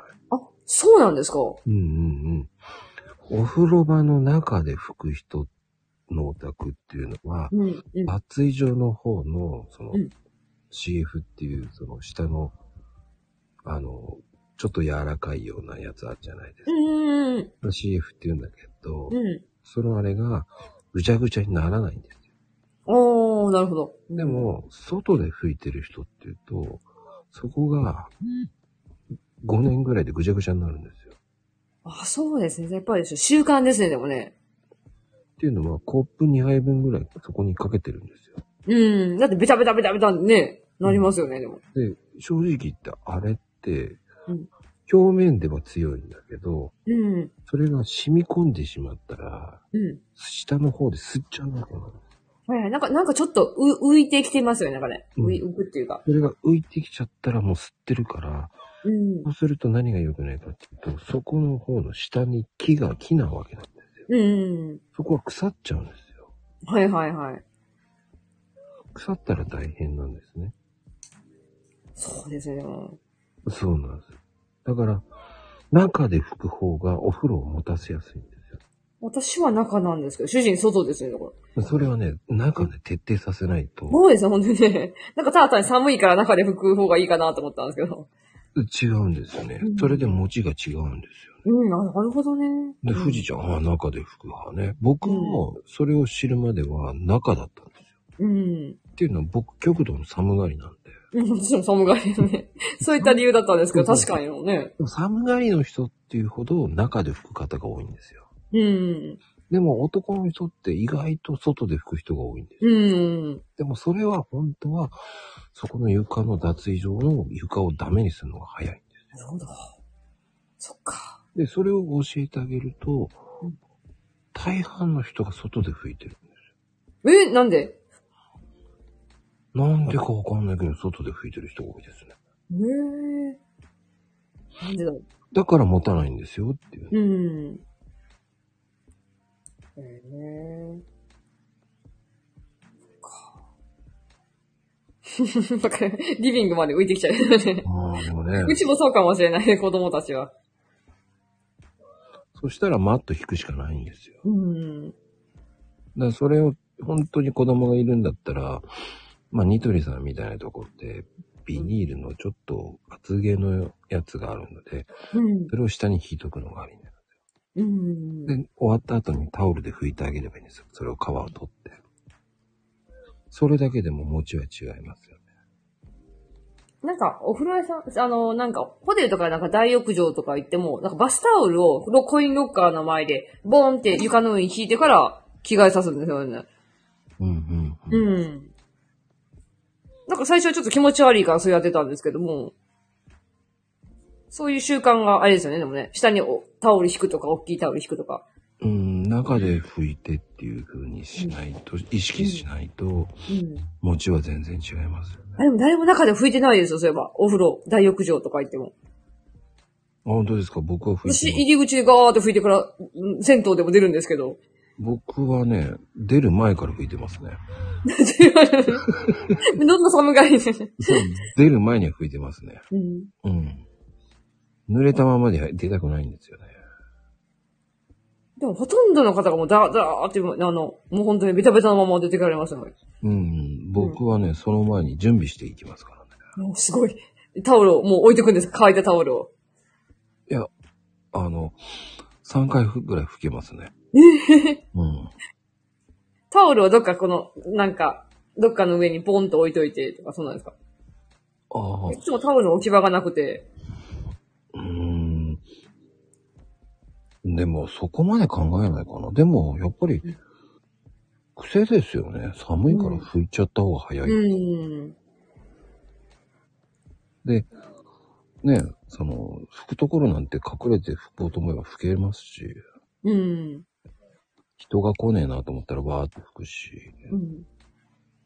いろんなところで吹く場所を吹いて、3回ぐらい吹いてかい、その、ね、うん。ブルブルしながらかい、ね、 ブルブルする。外一回ブルブルして、ね、うんその後一回吹いて、うん。真ん中あたり端でまた吹いて、そんで近くでまた吹いて、ええうん。なんか、そういう吹き方して んだよなんだろうね。意識してないけど、なんかそういう感じですかね。風邪ひきたくないみたい犬みたい。ブルブルブルブルってあな。の。それは最初だけですよ、 その。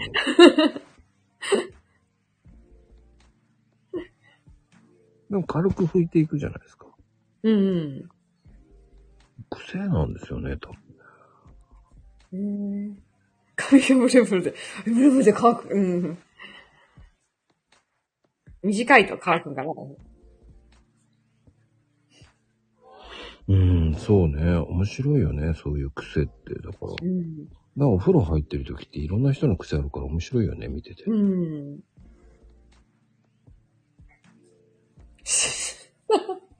自然な風で。それはワイルドすぎるよね。ないですね。それ一回露天風呂で乾かしてみてください。びっくりするよ。そ のすごい寒そう。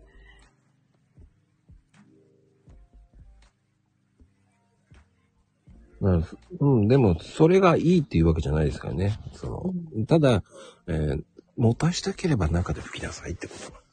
うん。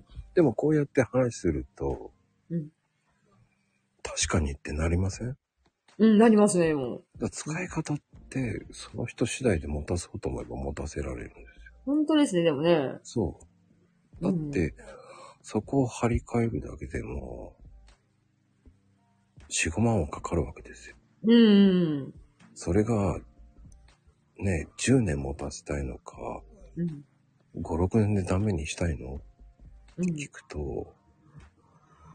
もっと持たせたいですって言うんだったら、じゃあ中で吹きましょうってなりませんっていう。うん、なります、なります。うん。うん。か。それは、その、僕はアドバイスしかししませんよっていうのはそこですうよ、つって。長く持たしたければ、まあお金持ってる方はどうぞ外で吹いてくださいって。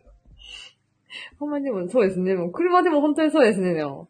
うん、だからそれを使い方を知らないから、教えてくれればいいのに、いやいやいやいやいやそれは聞聞けば教えますよって言うけどね、つって。うん。僕こんなに優しく教えてるんですよ、 つって。だからそういう、そういうなんだろうね、知識を教えてあげると、やっぱりみんなうんびっくりするよね。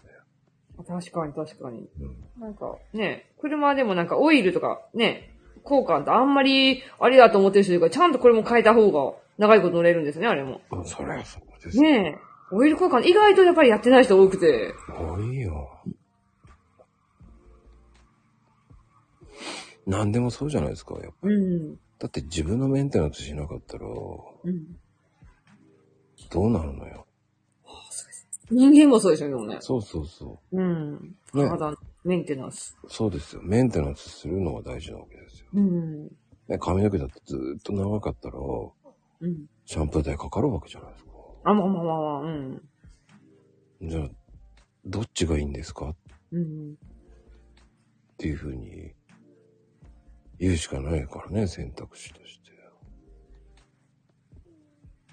僕だって一度、ロングの時あって、ええそうなんですかやっぱり洗剤、洗剤じゃないや、あのリンスか。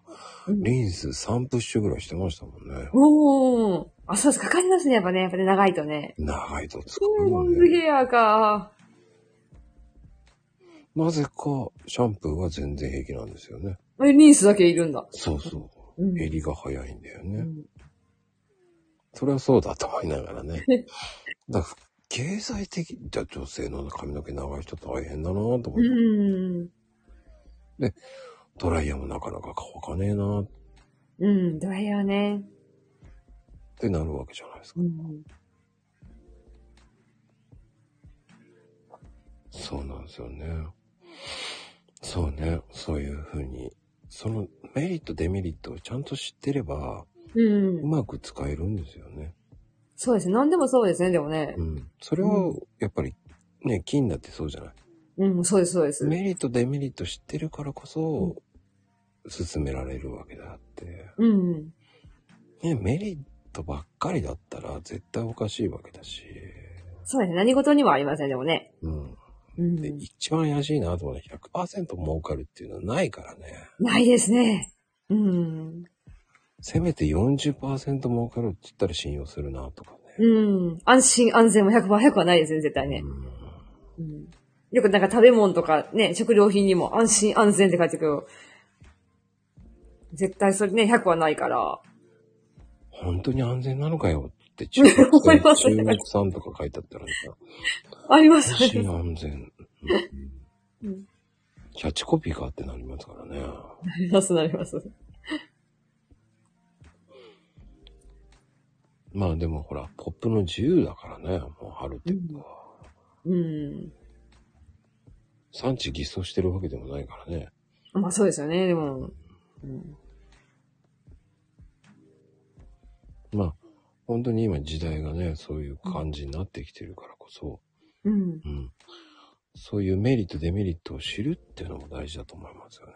そうですね。う。うんん。メリットばっかじゃなくてね、デメリットもやっぱり教えてあげなきゃそうそ。うね、そういう人は。うん、教える人は。うんで、やっぱりこう、昨日も話したけど、やっぱ、調べられるからね、いろんなの。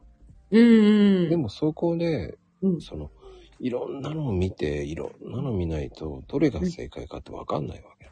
あ、わかります。なんか、その、ヨーグルトがいいとか、例えばね、金でも、うんいう情報が多かったり、もうスーパー行っても結構書いてあるんですけど、やっぱあれも合わない人日本人に多いんで、うん外人にはあってもっていうのがそんなのがやっぱあるから、体質が違うからね。うん。そうそう、分解が得意と動物性が分解できるかとかそういうことがあるんで、うんう。ん。ただ、ただヨーグルトが健康だからヨーグルト食べてます。うん。じゃあ、その、そこの菌のヨーグルトの何菌のを食べてるんだってなるわけじゃないですか。そうそう。で、それは今、お腹の中に自分がいるのと合うかとか、うん。合わないで一生懸命そのヨーグルトを、間違ったヨーグルトを食べてたら、そうそう。喧嘩する場合があるんでね。何の意味もないヨーグルトそうそう。で、それが合わなくて出てるの、出てくるのを、お、麺が出たっていう場合が結構多いんですよ。これ、このヨーグルトを飲んでる、食べてるから、うん。すごく利尿効果があるんだっそうそうそうそう。ていう錯覚を起こすわけですよ。そうそう。うん。でも実は実は合ってなかったっていう。そう、合ってなくて、逆に追い出されて出てきてるっていう場合もあるんで。そこの見極めも大事だし、うただん。ただヨーグルトを食べればいいっていうわけじゃないからね。わけじゃないですね。うだん。からそのヨーグルトも何菌のやつなのかとかね。そうそうそう。うん。普通のヨーグルトなんていっぱいありますからね。うん。実は実は何も効力もないヨーグルトもあるわけじゃないですか。そう、ありますあります。何も菌が入ってない、ただの甘い、お菓子の、お菓子、お菓子じゃないけど、なんか、そういうのもありますよね、なんかね。うーん。だから安いから買っちゃうっていう人もいるわけじゃないですか。うん。ね、めぐみとか、ああいうちゃんとしたブランドね、ブルガリアうんとか、そこにはちゃんと何が入ってますっていうのがあるわけだから、うん。そうそうそう、み自分の体に合うものを摂取しなかったら意味がないんですよね。うん。スーパーモデルがヨーグルト食ってた。そうそう。わあ、ヨーグルト私もってなってしまうね。そう。うん。だからあん、私もあの感じになるかもしれないって。うん。 1ヶ月、2ヶ月食ったって、あら変わらないわ。3ヶ月食ってて、あら変わらない。半年、1年。あら変わらない。何かしら何がいけないのかしらわかります、それね。うん。みんなが。それが沼にはまるわけじゃない。うん。そこに疑問も思わずに食べていってしまうわけですよ。わかります。なんかオイルの勉強もこの間してて、うん。で、オイル、ね、アマニとかいろいろああるけど、オメガ3がいいって言ってて、結局酸化したのとか、ガバガバ飲んでいてもダメだし、結局そう、コーヒーもそうなんですよ。うん。あ、そうですね、コーヒーね。酸化してるコーヒーは体に良くないわけなんですよ。酸化が結構ね、あの、してるものが多いですね、めちゃめちゃ。うんだうん。誰だってコーヒーは健康にいいっていうふうに言うけど、うん。でもその健康にいいのはなんで健康にいいのって言ったら、酸化してなければいいわけだから。うん。その原理を教えてないで、ただこうカフェインが入ってて良くうない。いん。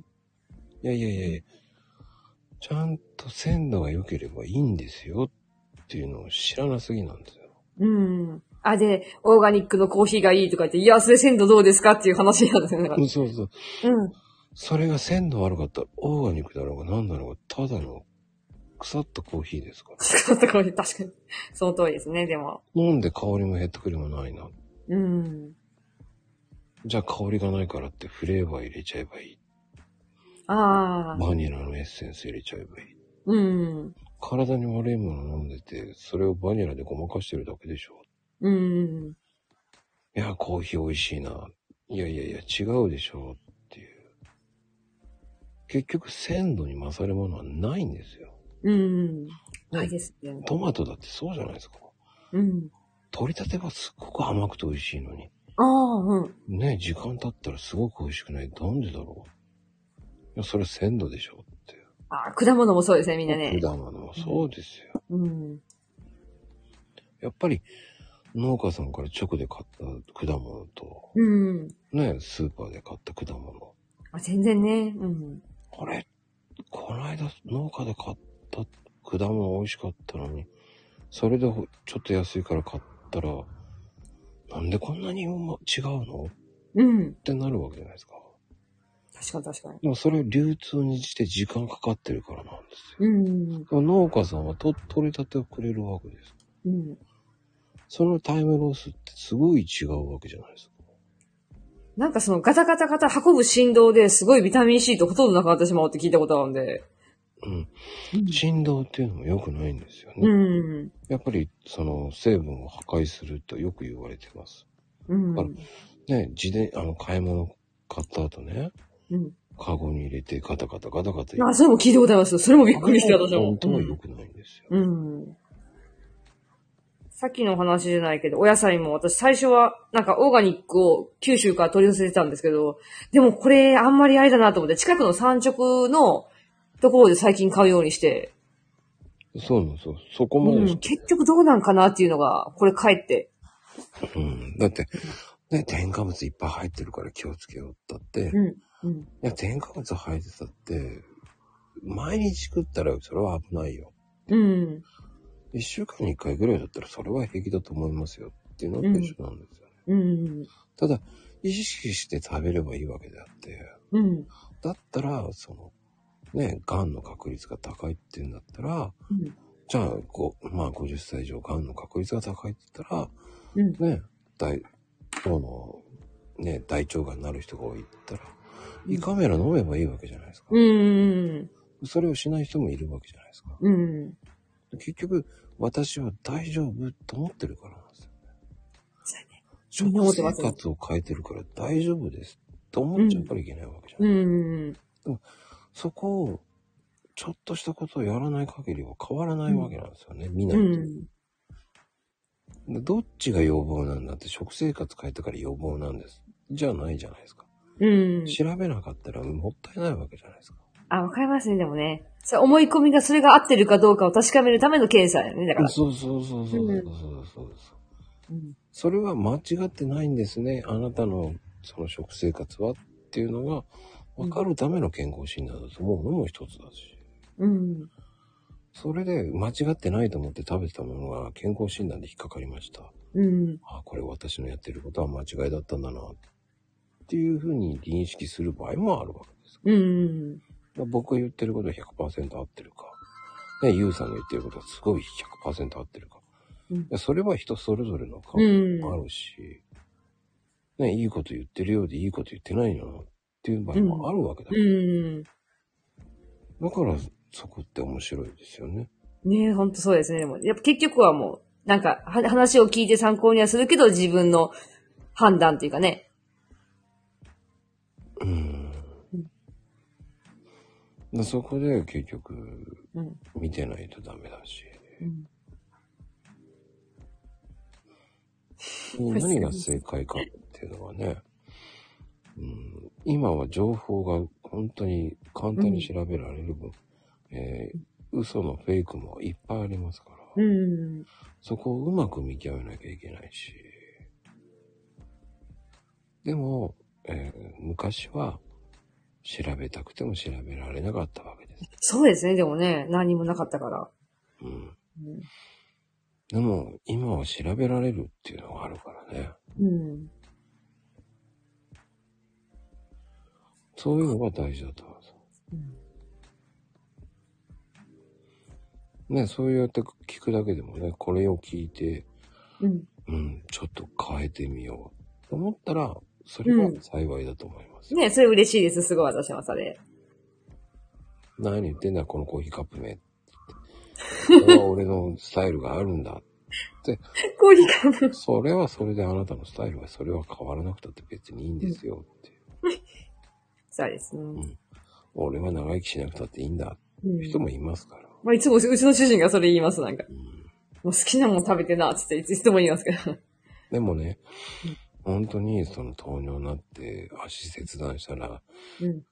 それは言えないんですよね。うん。そうですね。でも、うんそのコロンとね、なんか、そのピンピンコロリになれたらいいけど、そういうわけにもいかないからね。そうなるんですよ。それぐらいね、えー糖尿って怖いことだし、うん。その怖さを知らないっていうのもあるわけですよ。うん。そうなんですよ。本当に病気になると死にたくないっていう人が多いんですよ。だからこそ、いやー、あの時言ったところだって帰ってこないですからね、体。うん。悲鳴を上げてるわけですから。それは自分の美味しいものばっかり食ってたら罰が当たるわけですから。そうですね。そうですよ。うん。でもこのコーヒーカップ麺っていうのが面白いですが。まこさんのイラスト今日もなんか、あの、始まる前にまじまじと見てたんですけど、これ右手何持ってるんですかこれ。ピストル。いや、左手は、な、なんだろう。左手もわかんなくて。左手はピストル、右手は、あの、うん麻袋ですよ。麻袋って、あ、あ、コーヒーを入れる、あれですか。そう。ああ、そうなんだ。うん、泥棒なんですよ。いや、これずーっとこれなんだろうなって、この、このわらは一体なんだかずーっと考えてて。うん、まあでも自業自得って言ってやる。うん。うんでもそれは自業自得じゃないと思うんですよ。その人にとっては自業自得だと思ってないからなんですよ。でもなんか、ラーメンも結局はなんか、家で作ったりとか、うん。うん、そんな感じにしてたら、なんかね、また、なんて言えばいいかな。ね、いろんなスタイルのケーキでもいろんなのあるじゃないですか。うん。楽しめることは楽しめますよね。なんか工夫したら。うんうんうん。まあね、それはもう人それぞれだから、うん。うん。それを注意するかしないか、こういうの話を聞いて、ちょっと食生活変えてやろうかなって動くのは1割。ピストルを戻して。 いや札束入れさせてるんですよ。さすがですかいや、この絵でもなんか不思議だなと思って。これ、マコさん描いたんですかこれ。違う違う、これうちのロゴマークなんですよ。えーえ、じゃあ、マコさんのお父さん。そええう。コーヒー買うとこのマークが来ますよね。いや、なんか、なんか何で見たのかなんかアイスコーヒーにこれのロゴが入ってるのが見て、うん、全部ロゴ入ってますよ。ええー、さすが。そう、札、札束ですよ。札束入ってるんですよ。うんだからこそ、そのね、病気になってわかるうまいもん、うんまあ。まずいもの食べなきゃいけないんだ。うん結局美味しいもの食べ過ぎた結果ですからね。うん。でもなんか美味しいものって、だんだん変わってきますよね、でもなんか。体調変わる、自分の体が変わってくると。うん。それでも、ねえ、わかんない人いっぱいいますから。まあそれでも美味しいんですよね、やっぱね。なんか、たくさんお砂糖入ってるものとか、脂っこいものとか、やっぱ美味しいですよね、でもね。うん。うん。結局さ、砂糖が入ってるものっていうのは結局はね、うん。体を悪くするわけだから。うん。ただ、適度はいいと思うんですよ。それをどう過ぎたらダメなんですよ。ケーキのホール1個食べるとか。うん、 それ、ね。そんなん、やったことあります、私もなんか。昔は。何々すぎるっていうのは良くない。うん。だってなんかアイスクリームのこんな大きいのを全部食べようとか、だから。うんうん。ね、昔のハーゲンダッツの大きいバージョンとかね、大きいのとかね。うん。もうね、一生懸命食べてる人。それは後先考えてないのかなってなりますからね。やったことあります。なんかプリンのすごいのありますよね、コンビニとか行くと。これ何っていうの。なんだろうか、なんかでかい、すっごい大きいなんかプリンが売ってて。あ すごいのありますよねみたいなやつね。うん。そうそうそ51ホール。 私も食べれなかったですよ。なんか肉のおじさんを全部食べようとして、結局食べれなかった覚えが。う。僕は、その、ね、パティシエの時に、その、ロースケーキを、えうんちょっと見て、つって女の子にね、うんえ、何かついてますついてるよ、つった時に顔うん、バンと押して、 追っかけられたけどね、僕はね。やると思ったとか言いながらね、追っかけられたからね。うん。でもね、そういうのもあるっていうのもね、だからやっぱり、うーん、レディーボーデン、私その中学の時にレディーボーデンやりました。蓋、食べるスプーンがないから蓋をこう、ガッてやって蓋をスプーンにして。どんだけすごいんだ、お前そうそうそう。1リットル食べたのかな結局覚えてないですよね。でも完食したかどうか。うん、でも、そういうのを食べた後に代償が出てくるわけじゃないですか。あまあそうですね。いくら若かったけど、やっぱりなんか、もうなんか、なんだろう。後でなんか来ますね、やっぱりね。そう、失敗した。後悔しますね。うん。その後悔をするよりかは、やっぱり、後悔ってみんなしますから。うん。うん。わ、いやー若い。代償を払い、払いますね、やっぱね。そうよ、生きがっちゃいけないんですよ。そうですね。うん。なんかすごいですねやっぱり動物、犬とかもそうだし、子供もそうだけど、もういらん、いら、必要以上絶対食べないですよね、でもね。うん。うん。すすごいなと思います、やっぱ。人間の大人だけやっぱり食べちゃいますね、どう してもね。止まんなくなるからなんですよ。うん。結局、その美味しさを覚えてるからですよ。うん。記憶っていうのはね、それを見た時に記憶が蘇るわけですよ。ああ、そっか。 うん、それだけ生きてればね、誰が見たってショートケーキはショートケーキじゃんってわかるわけじゃないですか。うん。でも子供の頃はわかんないから食べないわけだって。うん。その甘さがあるっていう想像ができないわけですから。うん。人工とすけダメダメダメダメ。うんうん。うん。そうなる前に注意をするっていうのが僕は大事かなと思うし。うんでも、そこが最初から変えられるわけないだろうっていう人もいます。うん。だったら徐々に徐々に、ね、そうですね。う何っん。て思うからね。なんか私もおすすめしてるのがいつも、あの、ね、平日我慢して週末楽しみましょうって家族で。お友達や、ね、家族と。うんうんうん。うん。そんな感じで、もう緩くやってってくださいっていつも私も言うんですけど、そこで平日は絶対我慢で、もう。 そんな感じでちょっと遊びがあったらね、続けられるから。そうそうそうそうそうそう。だからね、一人でウォーキングするって言ったらつまんないと思うんですよ。うーんだっ。たら、ね、ゆうさんも旦那さんを引き連れて、うん。しもべをするね。しうん。ね、しもしもべに。べ子供たちでもね。うん。そううん家族で歩いただけでも違うわけじゃないですか。うん。何でもいいからやるっていうのも大事だと思うんですよね。そうですね、でも。そう。うん、知ってるか知ってないかで変わるんですよ。そうですね、でも。そういうのをね、知ってもらうっていうのが大事かな。うん。何言ってんだコーヒーカップ麺って言うかもしれませんけどね。お前はできてんのかって言われたらね。なんかきっかけがないとでも絶対動かないですよね、でも。なんかどうやってやったら動いてくれるかなとかいつもそんなもん考えるんですけど。うん、うん。その場合って頼る人がいると思うからやらないんだっていうのもある。ああ、そっかそっか。それもあるか、一人だったらあれか。そうん。う。最終的には助けてくれるっていうのもあると思うんですよ。うん。そこは甘えだと思うんですよね。うん。結局最後死ぬ時って一人なんですから。うん。一緒に死ぬことってないじゃないですか。うん。そうですね。よっぽどじゃない限り。うんだから僕はそういうのを知ってるっていうのが大事だと思うんですよ。うん。いやーなんか深い話しちゃったね、なんかね。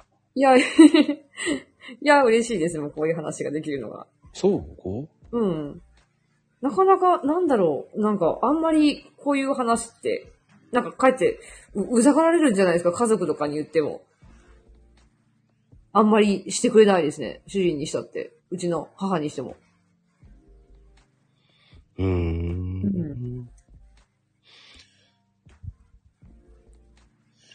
よくあるんだよね、女性がさ、その甘いもの食べてないのに太った。うーん。何か絶対食べてると思うんですよね。これでも分かれてます、あの、 あの、甘いもの食べてないけど、なんかあの、ドレッシングバーってかけたりとか、うん、ううん。ん。でコーヒーに砂糖を3杯入れてとか、そう、食べてるはずなんですよ食。べてるはずなんです。だから、気をつけてください って。ね寝てる時に、ヒュッと起きて、冷蔵庫漁ってるかもしれないしね。もう有病です。そういうのを知るっていうのもまず大事だと思うんですよ。うんそうですね。なんか、あの、甘いケーキとかは食べてないけど、そのコーヒーで入れちゃってるとか、結構多いですね、なんか。うん。まあ、せめてね、2個だったのを1個にするとかね。あー少しずつこう、減らしていくっていうのも一つだと思うんですよ。で結構なんか年配の女性に多いですね。やっぱ3倍ぐらいバーって、スティックシュガー3本入れるとか。すごいな。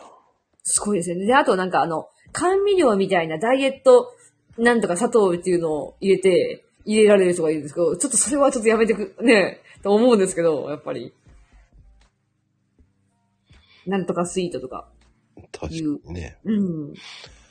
だからこそ、そういうのも知ってもらう。そうですね。そそうやったら砂糖入れた方がまだね、いいんで。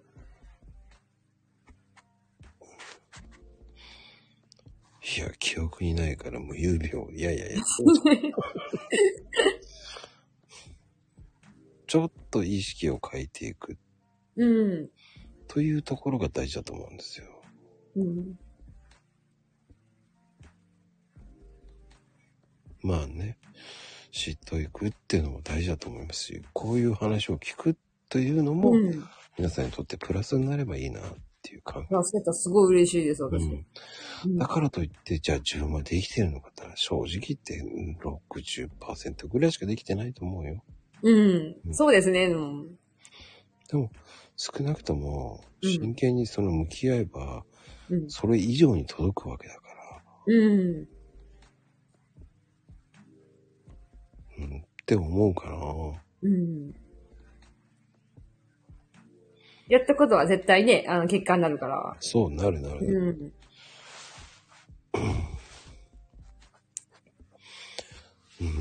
まあでも本当に意識をしていくっていうのが本当に大事だっていう時代です。うん。うん。あの、今まではある程度やってれば、うん。ね、いい感じに給料が上がっていく。ああ、はいはいはい。うんでも、それ以上のことを考えるんだったら、やっぱり何かしらリスクもつきものだからね。うん。そうですね。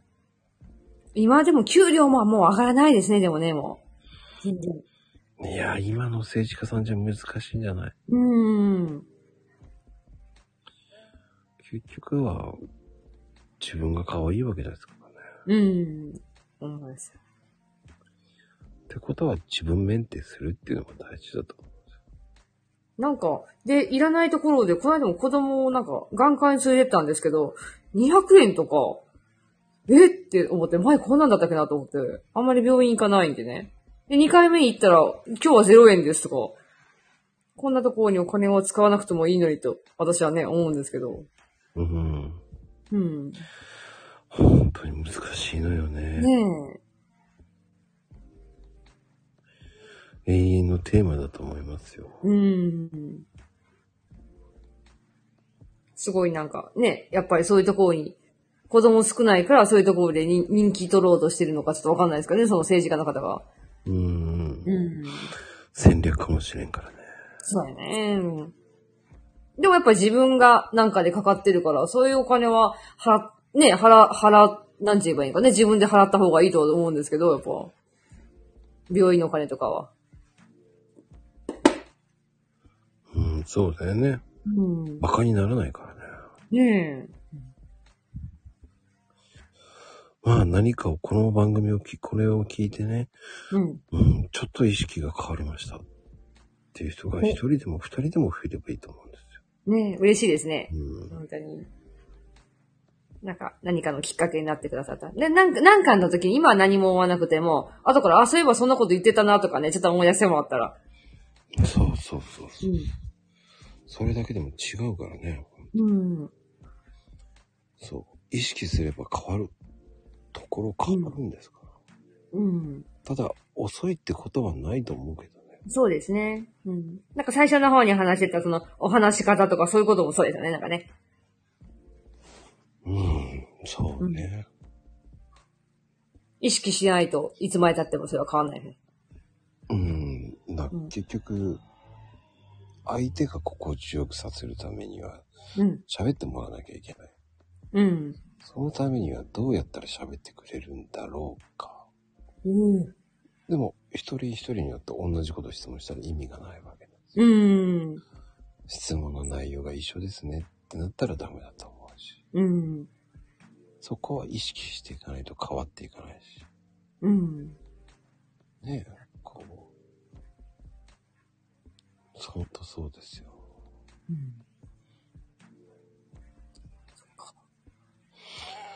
いや、でもね、面白いね。こういう話ってね。いやね、すごいね、楽しいです。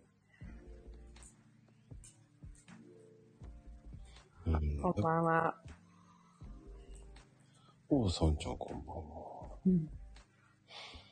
うん。うん、でもそういうふうに、その常識とかそういうのも、少しずつ変えるだけでも変わっていくからね。ねそうですね、でも。うん。ねえ金だってそうじゃない。うん。そうなんですよ。なんか、なんか基本を知っておいおいたら、あ、なんかの時に、あ、こうすればいいのかなとか、今のこれだったのかなとか、すごく、わかるのでう。んうんう。うんん。なんか、人の体とかもそうやし、体ってこういう風になってるって分かってたら、すごいもうこう不安がなくなるっていうかね。うんうん。うん。まあでも人間って不安はつきものだからね。ねえ、わかんないから不安とかよう言いますけどね、なんか。そしたらなんか、何でもいいから、いいんですよ。うちんっ。ちゃいことを継続してやるとかね。うん。玄関掃除するとか。ないんやか、本当にでもすごい、なんかまこさんが毎日こういう放送やってることも、なんかこの間も誰かね、あの、この放送で言われたんですけど、いや、すごいなと思って体調悪いって日とかもあるか、あるね、きっとあるだろうけど、毎日やられてるのがすごいなと思って。うーん。逆にそれやってるから風邪ひかないんだよね。ああ、そうなんですかやっぱ風邪全然ひかないんですかうーん。ええそうなんだ。うん。なんか今日はお休みした、あ、お腹痛い時あったんだ。そうそう、そういうのがあったら一体どうするんだろうと思って今日ね、考えたんですけど。うーん。そういうマイナスなこと考えないからかな。おおそっか。結局、たらればじゃない。そうだったらどうしよう。うん。だって実際にやんないとわかんないわけじゃないですか。うんうん。その決めつけが良くないわけであって。そっか。日本人のいけないとこね、その相手がそういうふうに動くだろうと思って。うんうん。うん。そう、それを知るかしない、知らないかだけだと思うんですよね。うん。そうですね。うん。なんとなく、これっぽいみたいな感じでね。イメージで。確かにね。うん。そう。それ、それは皆さんもね、そう、イメージできるものは実現できますから。うん。だからこそ夢を持つのも一つの手だと。うん。それが小さい夢でもいいんですよ。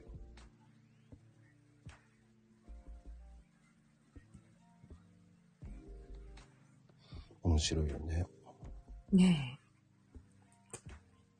いやーまあでもね、本当に、次の朗読会、え。うん。ね、楽しみにしてるよ。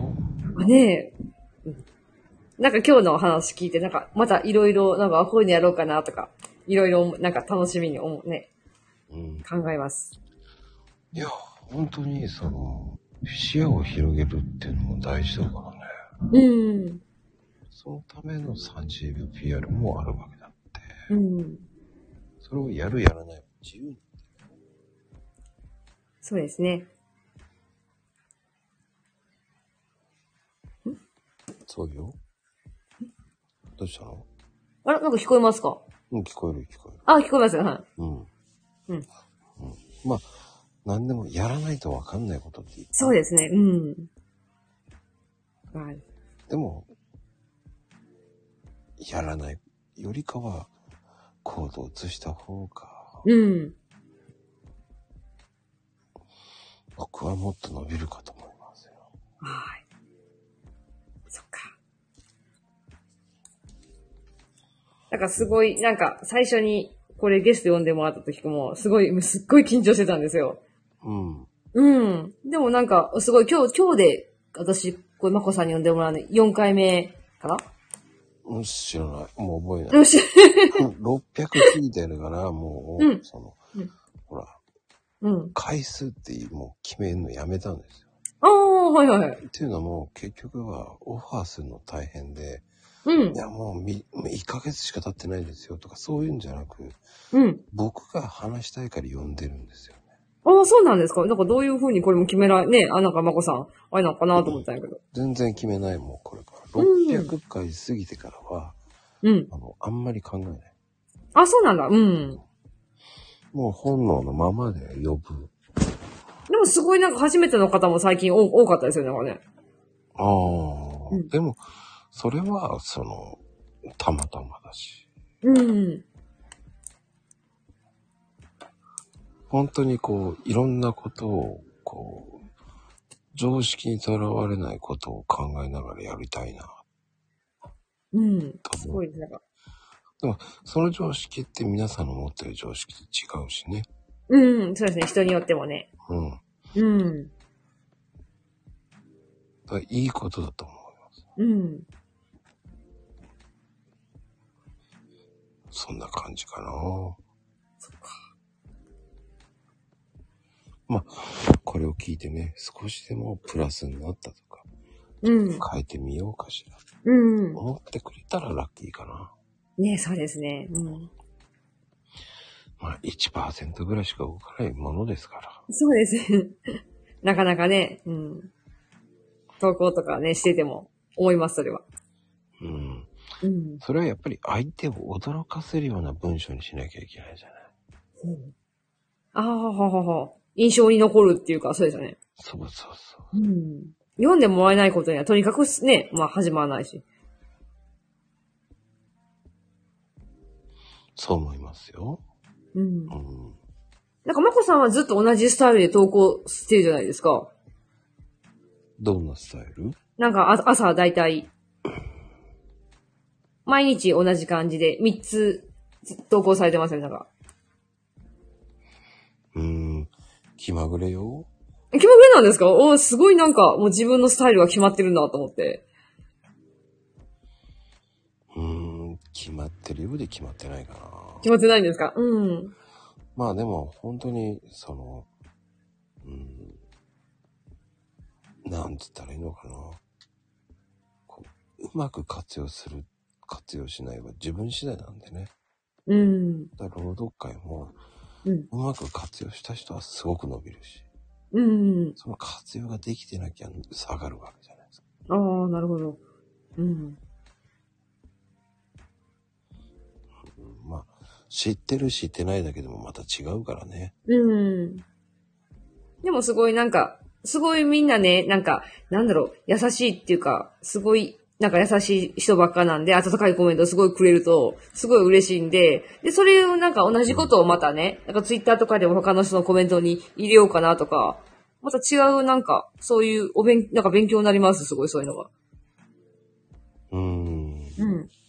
そうね。結局は、その僕が言ってることも正しいわけでもないし、うん。ゆううさんが言ってることも正しいわけでも、ん。いいこと言ってるけど、うんそ。れを立証して、出してよって言われたら、うん、時間かかるけどいいって、いや、それはおかしいだろうって言われちゃうわけですよ。うん。いやいやいや、普通に、ねえ、この流れをしてたら、うんそれは無理じゃないですかって言いたくなるしね。うん。そっか。まあね、いろんな人がいるから面白いんですよ。うん。うん。そうですいね。ろんな意見があるから面白いんですよ。うん。うん。そうです。ああ、でも気がつけばね、はい。 11時よ。ねえ皆さんなんかありがとうございます。なんか3連休の、ね、中日。なので。うん。うんいや、でもね、それは気にする必要ない し。本当に純粋にこう、対談だからさ。うん。それを楽しく面白おかしくうん。話できたのかと思いまいす。や、すごい面白かったです。なんか、その、まこさんなんか、あの、 お風呂の話すごい面白かったです。うん。まあ、それが参考になるかどうかはわかりません。いやいやいや。だってそれが実行にするかって1%もいかないから。うんうんうん。そうですね、でも。でもまあ、なんかの時にふっとやっぱ思い出して。ね、やっぱ行動するにきっかけがいるから。うん。うん。そのきっかけ作りになってくれればな。うん。なんかありますね。なんかだいぶ経ってから、ああ、あの人のあの投稿がとか、ふっと思い、思う時もあるし。うんうんう。うんん。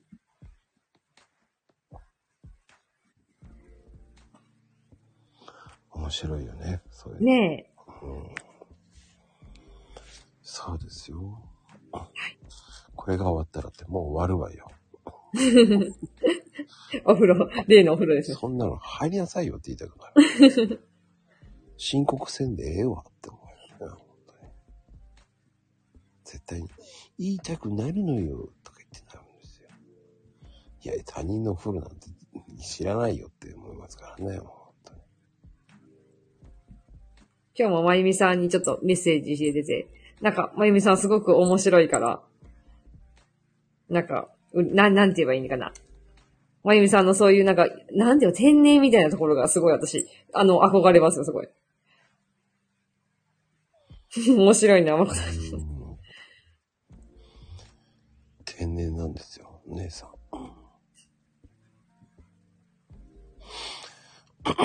さんちゃんね、えっ、と、クレ55はかけちゃダメ。えー、で、クレ55をかけるとダメ。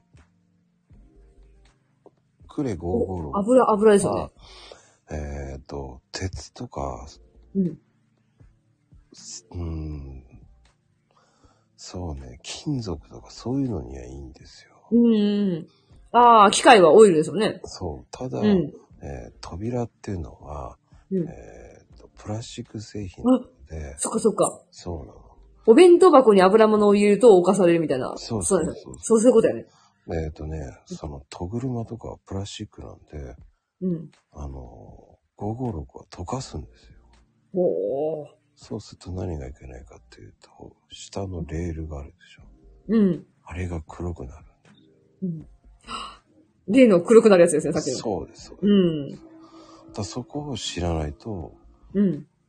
ダメなんですよ。だからね、えー新築のお宅でね、うん。すいません。すごい黒いんですけどって言うから見たら、うんえ、これって556塗りましたって言ったら、うんはい、何か悪いんですかってシ リシリコンスプレーだろうって思いながらう、ーん。プラスチック樹脂はもうシリコンスプレーが一番いいです。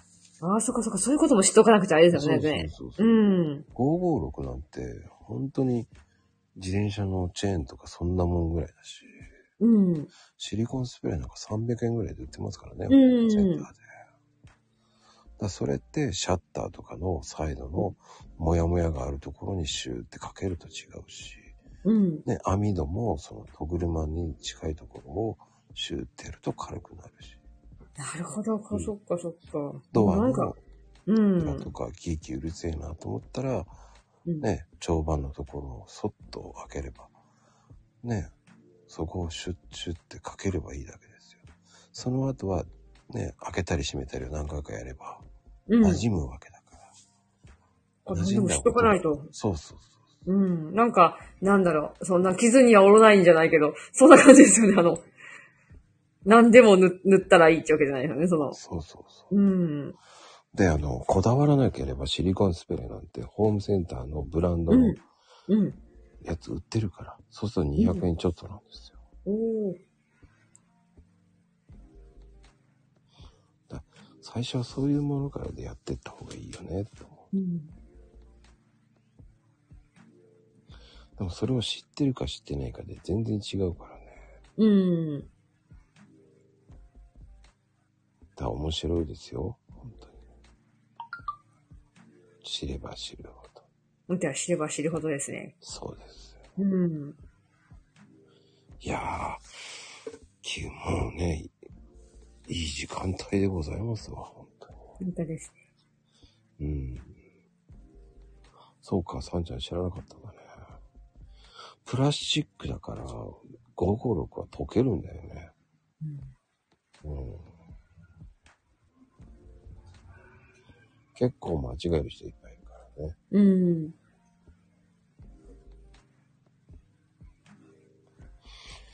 いやー、てなことで。はい。いやー、次の朗読会楽しみにしてますからね。はい。こちらこそ楽しみにしてます。まあ、30秒も頑張ってやってみて。 30秒ね、ちょっと、なんか今日の話聞いて、何でも挑戦かなとも思いました。うん。あの、うん何も考えずに本のままでやるのうがん。一そ番ういいやって言ってももらったらすごい気が楽なんかすごい。うん。なんか、ああ、できるかなっていう気になりました。あの、何のために自由うで、すうんいろんなこと何やっても許していいですよって言ってるんですから。うん、うその、ストレスを発散のためにやってもらえればいいと。ん。うん。あと、きっかけ、きっかけっていうかね、なんか。そうそうそうう。っん。ていうことでね、うん。